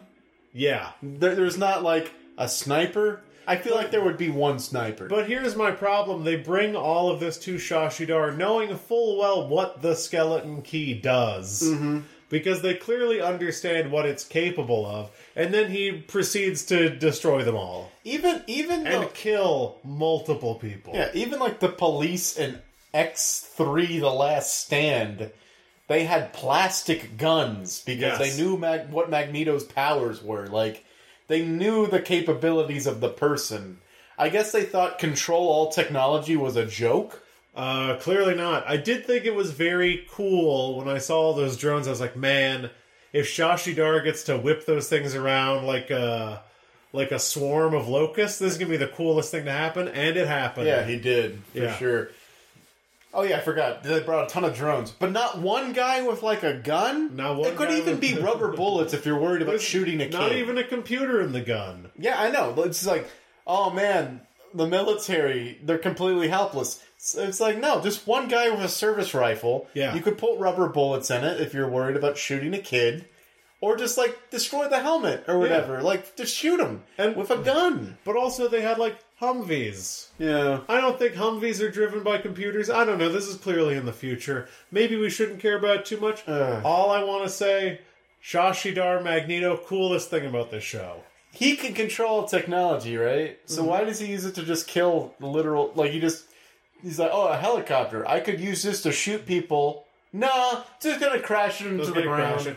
I I do believe that Shashidar did kill people. Yeah, he is murdered. Because He- the first the much like this show does, it wants to show you it cares about people getting out of things before they explode. Yeah. So the first helicopter does that, but none of the subsequent helicopters have people escaping from them. And, and like they explode, even if you jump from a helicopter right before it, and they're just dropping out of the sky, mind. they're not like it's not like a helicopter. At, you know, he's like stopping the propellers and like just throwing it into the ground. Yep. Coolest part of the episode. I I like Shashidar. I like uh, anarchist supervillain Shashidar. Yeah. Uh, there was one of two things that could happen with Shashidar. He could either join the heroes or he could become way more evil. He became way more evil. Pretty happy that he became way more evil. And actually, his cause is very just. I don't. I you know it, it's from a philosophical conversation. No one person should have all that power. yeah. But let's examine the skeleton key. You have to have like visual eyes on the technology you're controlling. So pretty limited. Pretty limited, and it seems kind of rudimentary. Like he can turn them off and slam them down. He can make the drones go where he wants to go. I don't know. Like, what is the extent of the control? Can he like get into people's phones and find out their personal information? Can he like get into people's bank accounts? I mean, he's clearly not as uh, as his capabilities are not as terrifying as that of Cipher from Fate of the Furious, right? who could turn an entire city or country worth of cars into insanity missiles. Yes. That Oh, was that was so cool. that was awesome. that was so cool. Those movies are so good. And she didn't even imagine her with skeleton keys. She would probably like put it on for one second and be like, "Wait, I can just do this with a laptop But- and like throw it away." But don't forget, Henry, with Skeleton Key, he's going to go to Las Vegas and for Oh, some yeah. reason, somehow plug Skeleton Key into the power grid of Las Vegas to control the world because I guess the power grid in Las Vegas is somehow special in that regard. Also, a power grid is just a bunch of electricity apportioned to utilities. yeah, I feel like uh, they. Shashidar's got the thing, and he's got an extension cord. Yeah. and they're like, "Don't let him plug it into that wall outlet. He'll control the world." Oh yeah, what is it? What is it powered by? Battery. He's like, oh, hold on, a, hold on a second. Like, pops out some like D batteries Yeah. and puts D bat. I don't know. Skeleton key, dude. Um, I feel like you should like go to Hoover Dam if you were, if all you're after is like electricity. Yeah. Don't go to where it's spent. Go to where it's generated. What was the name of uh of the guy who he said he's going after? Like Klein Kegels. Uh, Lenore Did he say he killed his parents? is the, the guy who Have killed we his met parents. that We guy? We have not met that guy. Okay. Yeah, because Tony Toretto, using his detective skills, Yes. uh, puts it together like, wait, you only robbed four people, which was weird because he had five cars. I think two of them were together, right? Oh, I don't remember. Two of them were together. Two, nah, military base. military base, I don't maybe? know. I don't remember. Just get, get that rich person dead. Get that rich person dead. One of the cars got blown up. One of the well. keys was blown up. Well, they're not important anymore. yeah, no. Uh, but I did. it's very important that the characters get to pettily fight over whose car that Uh. whose car that was. I don't care for the heroes at all. Gary, of course, is the best. Yes. And Shashi Dar. If this show ends with Gary and Shashi Dar riding into the sunset, I feel like it will have been worth it. The only characters I care about are Buttered Popcorn Guy. Oh, he's gone. Shashi Dar, the Owl, and Gary. Remember when I thought there was going to be like a whole third faction of Popcorn Guy and like there were going to be recurring characters like Bone and Skull or Yeah. or Jessie and James from uh, Pokemon, and it turned out that none of that was true, and the show was a lot worse than I thought it was going to be. Do you want to go on record as Bulk and Skull? Bulk and Just Skull? not, uh, Not Bone and Skull. It is not Bone and Skull. Uh, as long as we're talking about Power Rangers here. Oh no, I was talking about uh, Power Rangers. I was talking about those uh, two guys from uh, Undertale. Oh yeah, oh yeah, Undertale, Bone and Skull. Bone and They're Skull. named after famous spawns. they're, they're named after famous bones. the bone and the skull. the Bone and the Skull. uh, yeah, I don't know. This show fucking sucks. We have one episode left, and then we can wash our hands of this whole god-forsaken exercise in futility. I am not enjoying this. I have not enjoyed any of this. No, there there was one episode I feel like where we thought it was turning around. I think it was episode four or five or something. I think it was episode five because it was actually neat because like Shashi Dar like flipped the script on everybody and it was really cool. But then, then he's still really cool. yeah. But like now they're just turning him into like the all powerful villain who probably should succeed. Yes, In all absolutely. honesty, Now we're actually visiting. How much time we got left? we got like five minutes. We're we're once again visiting Shashidar's uh, ethos because if you look back to the episode we liked, he said everyone thinks they're so secure behind their technology, but what would you do if it was turned against you? Yeah. And now this is the extrapolation yeah. of that. Shashidar must have been written by somebody else. I mean, let's review. The so these five rich guys like hired out these his parents. correct, You took their tech, Correct. stored it away, killed them, correct. and then bought the mountain they used to picnic on. That seems like an extra step of flipping you off. I do not blame Shashidar. yes, that's like one extra like salt in the wound. Like fuck you, Shashidar, and the mountain that you used to visit. Yes, we have taken your public works and your parents. This is just like in uh, in Batman when Batman's parents were killed, And the orphanage that he would go to was bought to by was- the Scarecrow. was bought by the Scarecrow. It's a classic Batman. Cla- yeah, Joe Chill took the pearls from Yes. his mom, sold them at a pawn shop, and bought Gotham Orphanage and like knocked it down. Man, that would be way better if, if Batman was consistently like uh, haunted by people continuing to make his life shitty. Yeah, yeah. Instead of just being a billionaire. Harvey Dent starts killing. Harvey Dent starts killing the mob and also takes over like the power plant and specifically turns Turns his lights off. cuts off power to Wayne Manor. Perfect. It's like this Bruce kid. Poor. I, I don't know why, but I really want to stick it to him. Batman is like he's oh no he's like brushing his teeth and then Killer Croc just like pinches the line to his toilet so it backs up. God damn it! Killer Croc breaks in, takes the toothpaste, just like looks him in the eye and just pours it down the drain, and then just leaves. Clayface breaks into Batman's home while he's gone, spreads mud all over all of the carpets, and leaves. None of, none, of, none of the villains in Batman have actually done anything against the city of Gotham. It's specifically actions against Bruce Wayne that greatly inconvenience him to varying degrees. Oh, Alfred's like, Bruce, there's crime in the city. He rushes to the Batcave. The Batmobile's tires are all slashed. Victor Zsasz is running away. yeah, yeah. Victor's like keyed into the side of the Batmobiles as Victor Zsasz Victor- strikes again. Victor Zsasz was here. Uh, this is good Batman deep lore. This is good deep lore. Yep. It's, it's that one you know one off comic where they're all in the asylum, not including Batman. Yeah.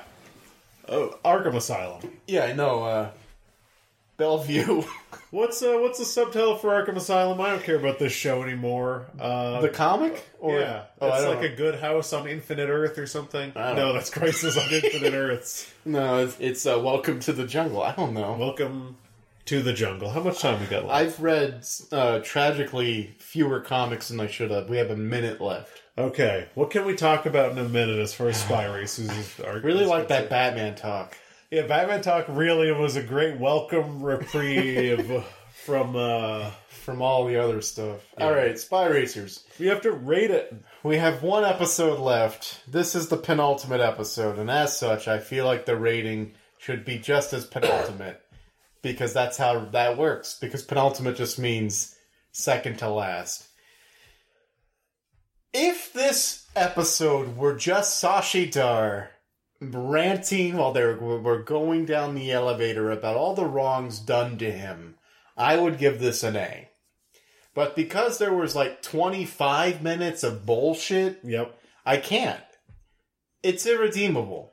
This episode, like all the episodes before it, had one good moment surrounded by just a bunch of mediocrity for the sake of it just being a kid's show with a bunch of throwaway jokes that build to nothing. And because of that, I have no choice but to give it like a, a D, you know? Okay, yeah, that's pretty low. I also felt pretty wronged by this episode. I think I might be a little bit more charitable than you. I'll keep it shorter this time. I really think I'm going to give it something like, oh, god damn it. Wow. Every time. Every time, I'm sorry, John, but according to the rules that we set forth uh, during the board meeting where we pitched this project, if it's, the timer is not running, we can no longer talk about spy racers. And uh, I, for one, say thank God. yeah, thank fuck. Yeah, I thank fuck. It's an ancient word for God.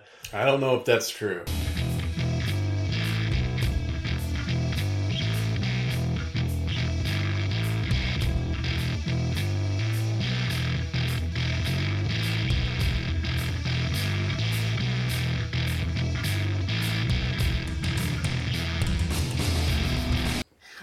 Get into what we- we've been building up for months. Well, Yeah, actually, more, more accurately, do you drained that really quick. I'm not doing great. All right. Well, we've been building up to this for for for seven weeks. Uh huh. The end of Fast and Furious: colon Spy Racers. I'm setting the timer for an even 25 minutes, Okay. and it starts thusly. This episode, whose title I believe is. The key to the strip. Is it? Yep. So we're introduced finally to Cleve Kelso. Yeah. a character who I feel so we've we've teased Cleve before as being this like enigmatic billionaire who killed Shashidar's parents. Yeah. Uh, and is like the the head of the billionaire cast that Shashidar wants to destroy. the and I most feel like evil. the most evil character, and I feel like this character, much like everything else in this show from a writing perspective, is just kind of a wet fart because Yeah. he's not he's not referential to anything in the real world maybe like a, a Well, mid 90s like texas oil man You didn't catch thing. it? what His name's Cleve Kelso, right? yeah Obviously, he's Calvin Klein. oh there we go perfect nailed it That was the one joke I wrote while watching it. Uh, I I really think that they missed a great opportunity. Even though I will say, uh, as far as good things for the show, Cleve Kelso did have a couple funny lines. It was like fifty percent genuinely funny, fifty percent very, very, very unfunny. Yeah. Okay, so this episode does something that no one, none of the other episodes have done, and that is uh, bend the laws of time and space. Yes. Because the episode starts with Cleve Kelso on a conference call with all the other billionaires talking about his car is safe. Yes. Because he asked a good friend to watch over it. Because that friend would eat a glass sandwich before he betrayed him. And then that call ends, and uh, his friend immediately calls him to say that the car has been stolen. at the same time that Shashi Dar is riding up on his tank army Yes. to take over Vegas. Like, yes. So that friend waited hours to call and report the car have, Yes. having been stolen. Yeah. Hey, listen, he'd rather eat a glass sandwich than betray him, so obviously this weighed on him for a while. Maybe he had. th- This is what took so long. He actually ate the glass sandwich, cut his mouth to shreds, and then had to like, p- like muscle through. Hey, boss. Yeah, he he. I mean, he's contractually bound to eat that glass sandwich. Now, I wanna. I'm a layman when it comes to writing cinematography. I'm a hobbyist at best. Uh, but also, just to we're going to talk about this later. They're broadcasting a virus through Bra- Ah, Big Ben yeah. because Shashidar is using somehow the power grid in Las Vegas, which is somehow more powerful. He's using it with his in seemingly entirely wireless skeleton key Yeah. thing. So just being in Las Vegas, I guess, is enough to. Well, there's also the British lady who's like saying 15 minutes to world domination. yeah, classic. And then 10 minutes to world war. And it's like, you're excited about Yeah. this? Uh, one, once again, by the way, just being uh, to Shashidar's character, totally justified. He's talking about redistributing wealth. Yeah. I really don't know where the show falls politically. Sometimes I feel like we're supposed to root for Shashidar. Sometimes I feel like we aren't. But philosophically, if we're given time, I might have a, a greater stance on where I feel the show falls.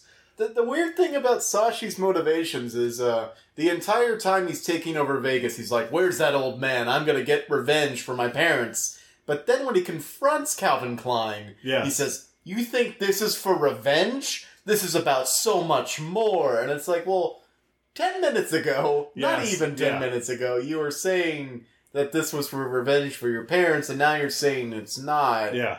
He seems conflicted. He seems conflicted. I do feel like his greater message is one of destroying the class that allowed his parents to be killed.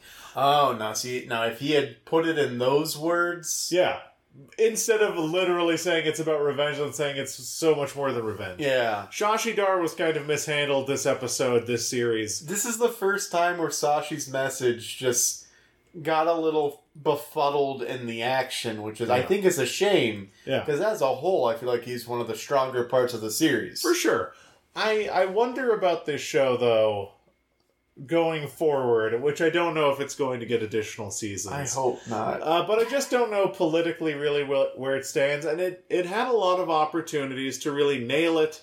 But like I said, it didn't make Cleve Kelso a stand-in for anyone No. in in the real world. Uh, and going back to a previous point, uh, what I wanted to say is, in terms of cinematography and writing, I'm a neophyte. I don't know what I'm talking about. However, if I were to stage a climactic battle in Las Vegas, yeah. uh, perhaps the the most opulent, uh, not the most topographically varied city, but the most like visually interesting city. It's the City of Lights. You have, I think, 120 different scale replicas of wonders around the world, of of which Big Ben is broadcasting malware wirelessly somehow, and it matters. Uh, whatever. Where would you think that's sta- stupid. where- But what I'm saying is, Yeah. if you're putting it in Las Vegas, obviously, if you want the most like Bang for your buck. the most bang for your buck, where you need to set every single piece of action is one floor of a dark office building, uh, if- which was if you- supposed to be a hotel? you, yeah, it was, it was a hotel. But if you really want to sell Vegas, Yeah. set it in an inexplicably darkened, barren floor of a hotel. Wi- wi- with which has really skinny floors. Yes, very Because skinny When floors. when uh, Tony Toretto, that's Yeah. not his name. uh, it Tom- is- it Tom. is. No, Tom is from Sonic the Hedgehog. When Tom Toretto. okay, we need to talk about this. It is Tony, All right, definitively. okay. When Tommy Toretto jumps off the Luxor pyramid Yes. into this dark office building, he crashes through and turns and immediately hits another wall. like Yes. the other side. Oh, but don't forget, uh, during the most bullshit segment where they say, "Well, if Dom did it, I can do it," and he tries to jump between buildings. When the car breaks through, it looks like on that entire floor of that hotel, you could fit maybe six cars. Yeah. It is a very small building. Very, very skinny building. When he jumps through it and the windows break, the car clearly takes up from floor to ceiling an Yeah. entire story of the. How were they standing? How did that desk fit in there? Oh, th- there's a lot of questions that I personally have, but I don't care to ask. Yeah, no, uh, I feel like the, the show really uh, mishandled its finale by not having any threat greater than Shashi Dar. Yeah. Uh, once again, proving that this show has, like, at best, 5% skillful writing. But it really, it really annoyed me that every, everything of note took place in a in a dark, very poorly lit floor of this hotel. There were a few things that happened outside. You had, of course, uh, what's her name? Layla. Echo. Oh, had Echo actually did something this She episode. really she rode a drone Hell and then yeah. broke its back and said, Yeah. "Sorry, little guy," which was pretty cool. did like a fucking, you know, I was wondering what would break first. Your laser or your body. It was it was really cool. That was Yeah. one of the coolest things in this show. Echo did. Echo, yeah, Echo.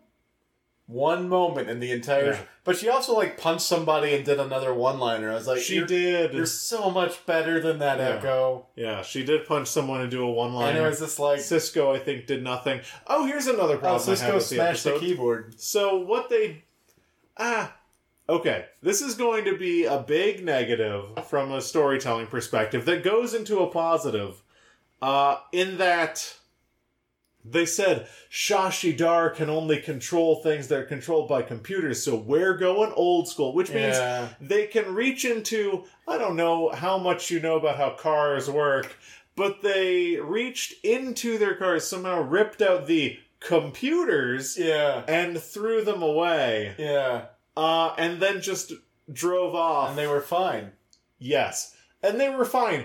Uh, that's really not how ECUs work in cars at all. No, because you- if you, because You- it's like ripping the radio out, right? yeah, You rip, you just rip out, you know, you rip the. you just rip out, you know, the computer Yeah. part.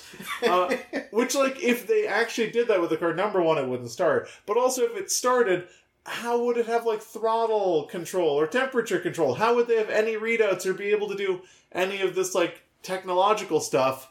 They did kind of do something cool where they said, I wish I hadn't ripped out that electrical jet igniter. and then like use the sparks. use the sparks to light it, which was cool. That was pretty neat. Uh, but the the system that lights that wouldn't necessarily. It's fine. Uh, it's very dumb. you could say there's some inconsistencies in this Yeah, episode. Serious inconsistencies. That's something that I I find very silly in a lot of media. Is they're like, oh, just eliminate the computer part. I'm like, well, if something if it was that easy. Yeah, if you have a car that, for the most part, for most of its readouts and functions, focuses on the like OBD2 system and actually uses the computer for most of its functions, your car's just not going to start. Yeah. What they should have done if they had more time and were actually a Fast and Furious thing is- is they'd say we're going old school and they'd roll up a garage. Yeah. be, here's here's Build what- a muscle car from scratch without a computer in it. let me step into the writer's shoes. Okay. assuming they had time to do this, or if they knew this was going to be a moment, they would bring them back in time. They would they would bring them to this point. Obviously, I say back in time for a reason. They would say we're gonna go old school, and they roll up a garage, and it would be a 3D rendering of all of the Fast and Furious cars from the past. Nice. You know, you, Like Dom's like, 10 second you, car. You would have Dom's 10 second car. You would have Ryan. what's his character? What's Paul Walker's character's name? Brian. Brian. You would have uh, Brian's Supra. You would have Ludacris's whatever the hell he had in Too Fast, Too Furious. And then it would be this Yeah. glorious celebration of the films. That would have been good. yeah. But they didn't do that. They just ripped out the computers and threw them away. And, and like, it's not.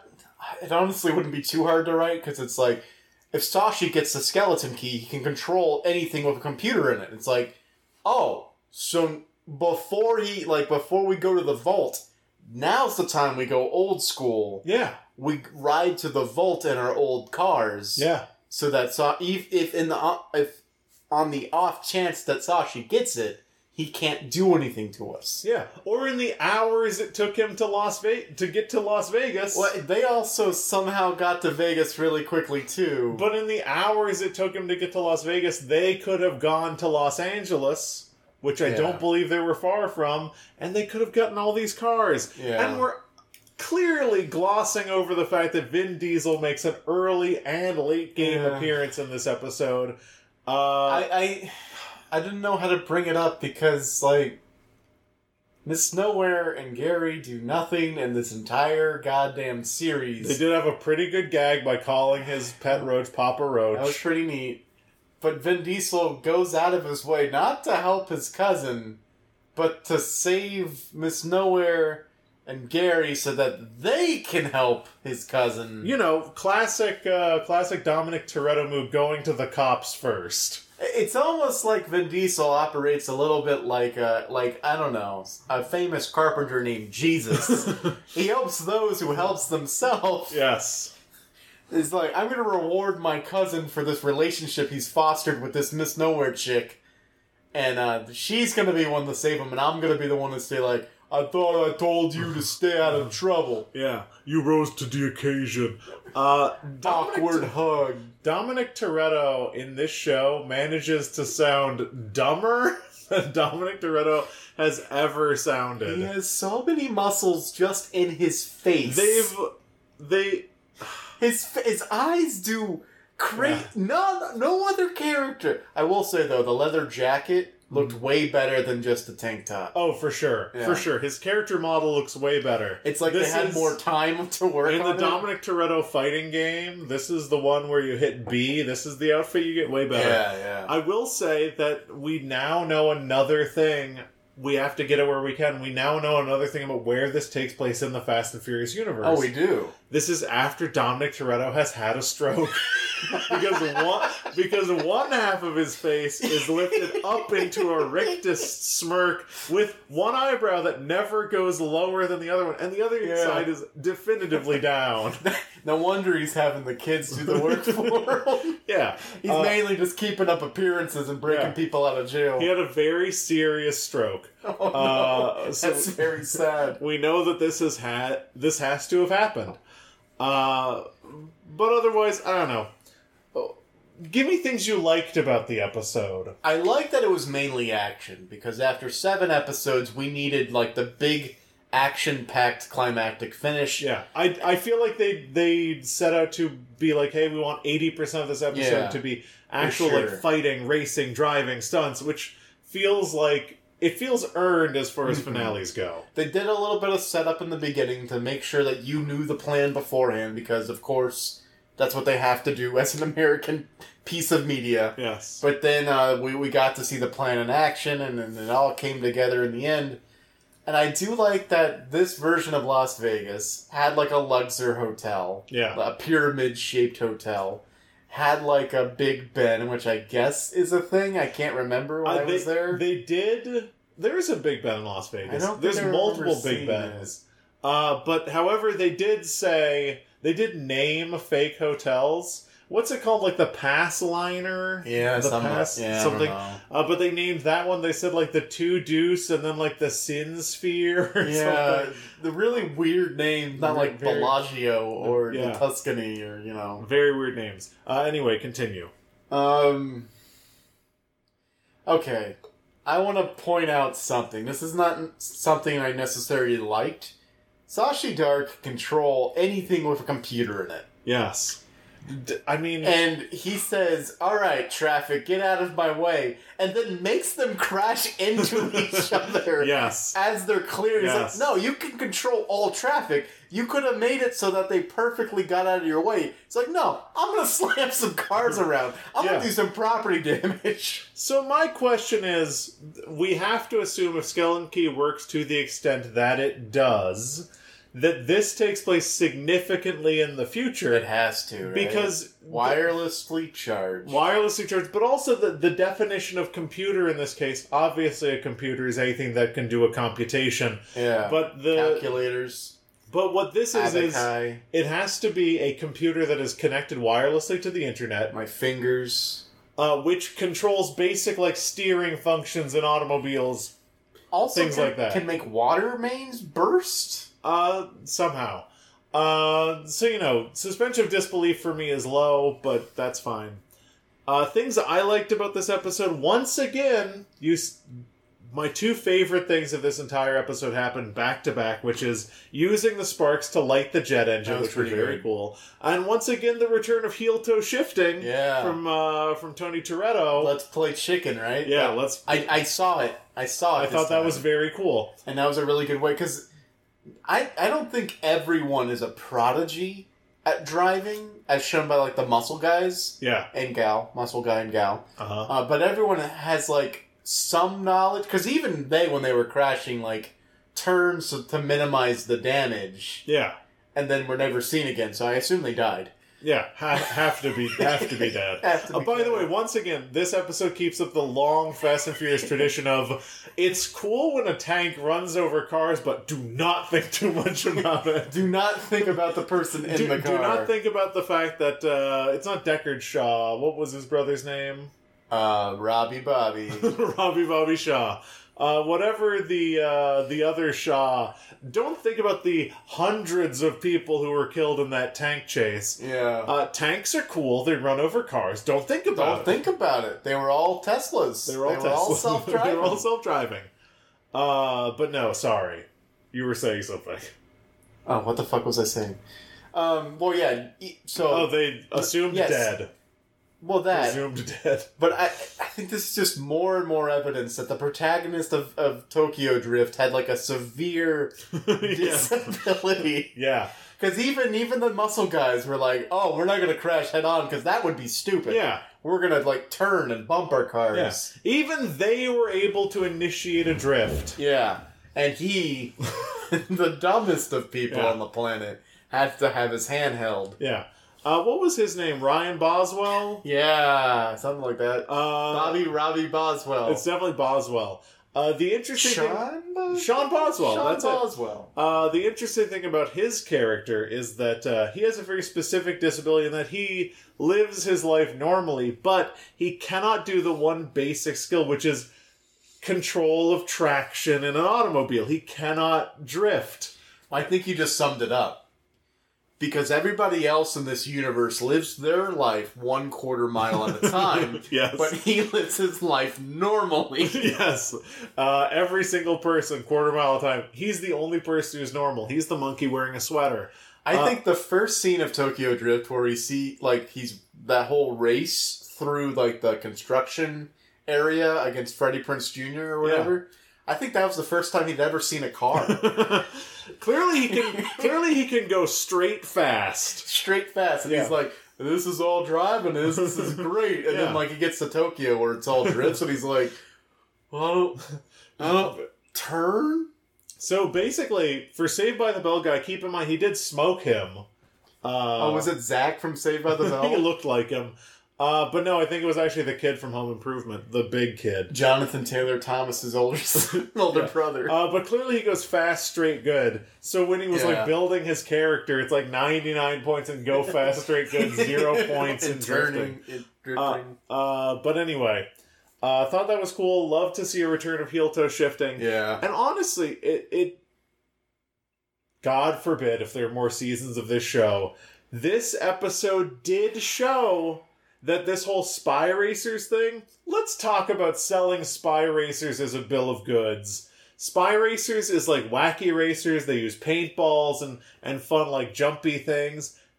That barely existed in this show. Yeah, in this episode. in this entire show. You see maybe Oh. two races where they really do the spy racer shit. Yeah. And for the most part, the rest of it is pretty straight. Intrigue and, and like skeleton keys and stuff. Yeah. So It uh, also didn't destroy the piece of tech at the end, which I think has interesting implications. I think it's interesting. I will say that is the third thing that I liked about this episode. is Oh, okay. It kind of had a classic Fast and Furious ending where the the quote unquote lawful good guys Yeah. don't get what they want, and the scoundrels get a vacation or some money or a thing. Yeah, they took a plane to the Florida Keys, I'm guessing. Yeah, because the thing is, is like the Where'd they get swimsuits? I don't know. Did they stop at like a Banana Republic? Probably they landed on top of an H and M.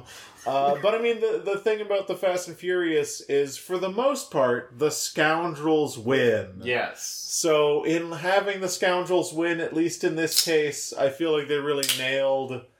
That's like the thing that's closest to the Fast and Furious universe in this whole episode. They really nailed that. Because when when it became clear that he was lying about Skeleton Key, I'm like, yes, Yeah. they're about to do a scoundrel thing. And, and, you know, also like, I mean, they're kids. So Yes. They're gonna they're gonna use the tech to like go have a vacation. That's pre- that's pretty cool. Really dark when they say, I bet Miss Nowhere is targeting a drone strike on us as we speak. The the the thing that gets me as a little uh, questionable is uh, for like for future seasons.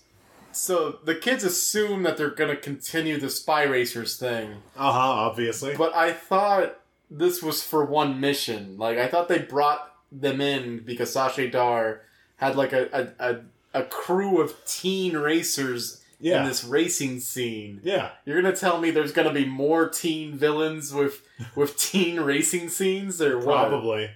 I uh, if, it's worth noting though, uh, as for since we like to talk about the writing quality of this show so often, uh, there is nothing, No throwaway jokes. no throwaway jokes. Not in this episode. Actually, yeah, you're right. It was pretty like to the point. Nothing like wasted. Everything kind of building toward a thing. Like yeah, this is what it should have been the whole time. absolutely. Every episode should have been this, but they also have nothing going forward for this show. Yeah, they could have. Did you watch to see if there's an after credit sequence? I didn't. I didn't that either. keeps and that keeps biting me in the ass lately because like I watched all of uh the Outsider and then I Uh-huh. was like, oh man, finally I can go onto like the subreddit and read about stuff after credit scene. and everything is about the after credit scene. I was like, oh. But then I read what the after credit scene it was and I was like, oh, that didn't add anything. Really means nothing. Yeah, it's room fourteen oh eight. Yeah. Duh. But also, if you understand that Duh. Holly Gibney is a character in a lot of Stephen King books, Mr. Mercedes. this really means nothing about Yeah. her character. It's just a little bit of extra spooky. Yeah. The Outsider's really good if you haven't seen it. I liked it. Yeah. I enjoyed it except for the end. The A end. little uneven. we already talked about Yeah. it. It's ba- every episode's like a 9 or a 10 out of a 10 Yeah. point scale. Ends like a 7. Yeah. Uh, but it's hard to stick a landing. Uh, but I feel like with the limited time left, we might want to rate this episode, nay, this series. The series, I think, as a whole, maybe this, yeah, we'll tie the last uh, rating of the episode into the rating of a series as a whole. And I just want to say, it's been a ride. Not a particularly good ride. A seemingly long ride because we stretched it out over two months. Yeah. And uh, I don't like rides that are long over the stretch of two months that aren't very good. I think the writing really tanks it overall, but the action kind of lifts it up. So I'm going to give it a solid D plus. Okay, I'm an F.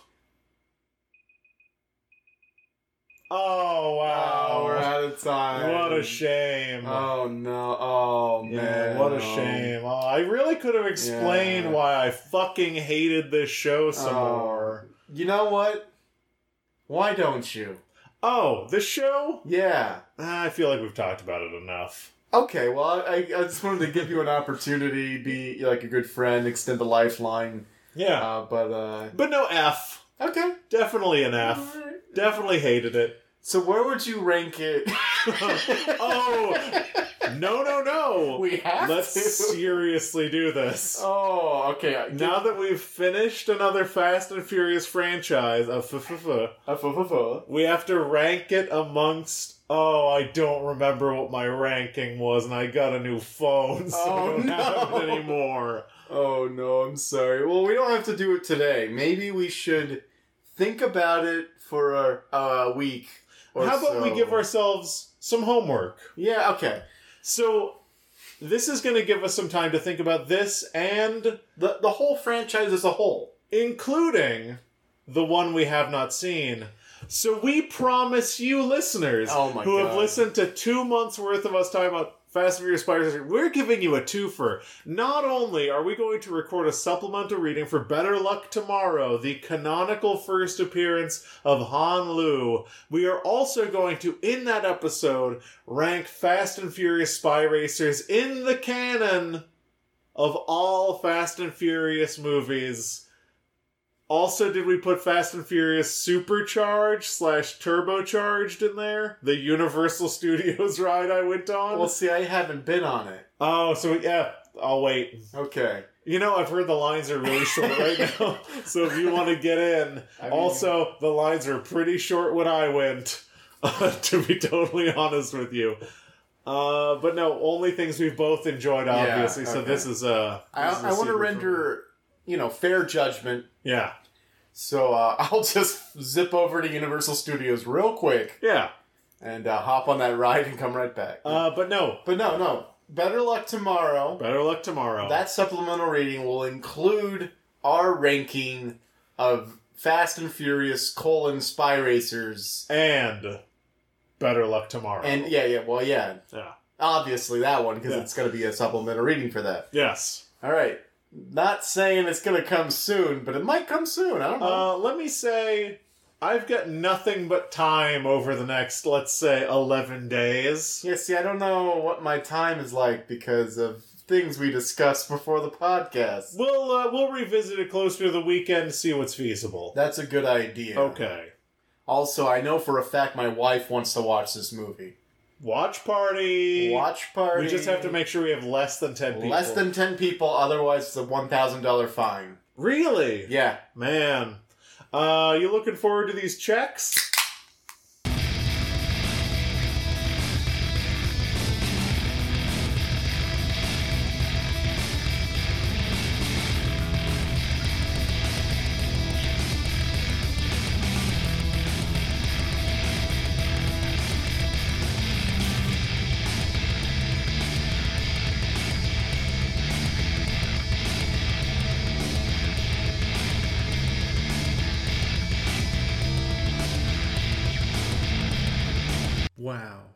Wasn't that a treat? Congratulations. If you've made it this far, you have now listened to all eight episodes of the mini supplemental reading series of Fast and Furious Spy Racers. We thank you for doing that. Uh, this is just a little snippet to say uh, thanks and also goodbye. Uh, but before we say goodbye, just want to say we're going to be doing season two of Fast and Furious Spy Racers. We're going to be doing season three of Fast and Furious Spy Racers, but they're going to be condensed. We're going to do entire seasons in one episode. So all of season two is one episode, all of season three is one episode. So you'll never have to do this again. Congratulations to you. You did it. You knocked it out of the park. Great job. Uh, if you want to tell us about what you did during this three hour and 25 minute, three hour, I don't know how long this part's going to be, three hour and 30 minute experience, uh, you can get at us on Twitter at ZCPCWHJ on twitter.com. We're also, you can email us. You can email us to, uh, our email is email at zerocredits.net. Send us an email. Uh, we'll read it on air. It's great. We're also on Spotify and iTunes and wherever podcasts are found. If you can find those places, leave a review. We would greatly appreciate it. Uh, but last but not least, challenge a friend. This is a real endurance challenge. Challenge a friend to listen to this. Say that they have to listen to all of it. And before I get out of here, I just want to give a really big thanks to Kevin MacLeod. Uh, we use his song "Summoning the Rock" uh, for all of our Fast and Furious supplemental readings. So this is just a shout out and a credit to Kevin MacLeod's Summon the Rock. And uh, that comes from Incompetech.com. Check out Kevin MacLeod's work. He does royalty free uh, songs for any projects. And uh, with that, I'm going to say from everyone here at the Hodgepodge Snip and Slice Edit Together an Episode Studios, we want to wish you a happy week and goodbye.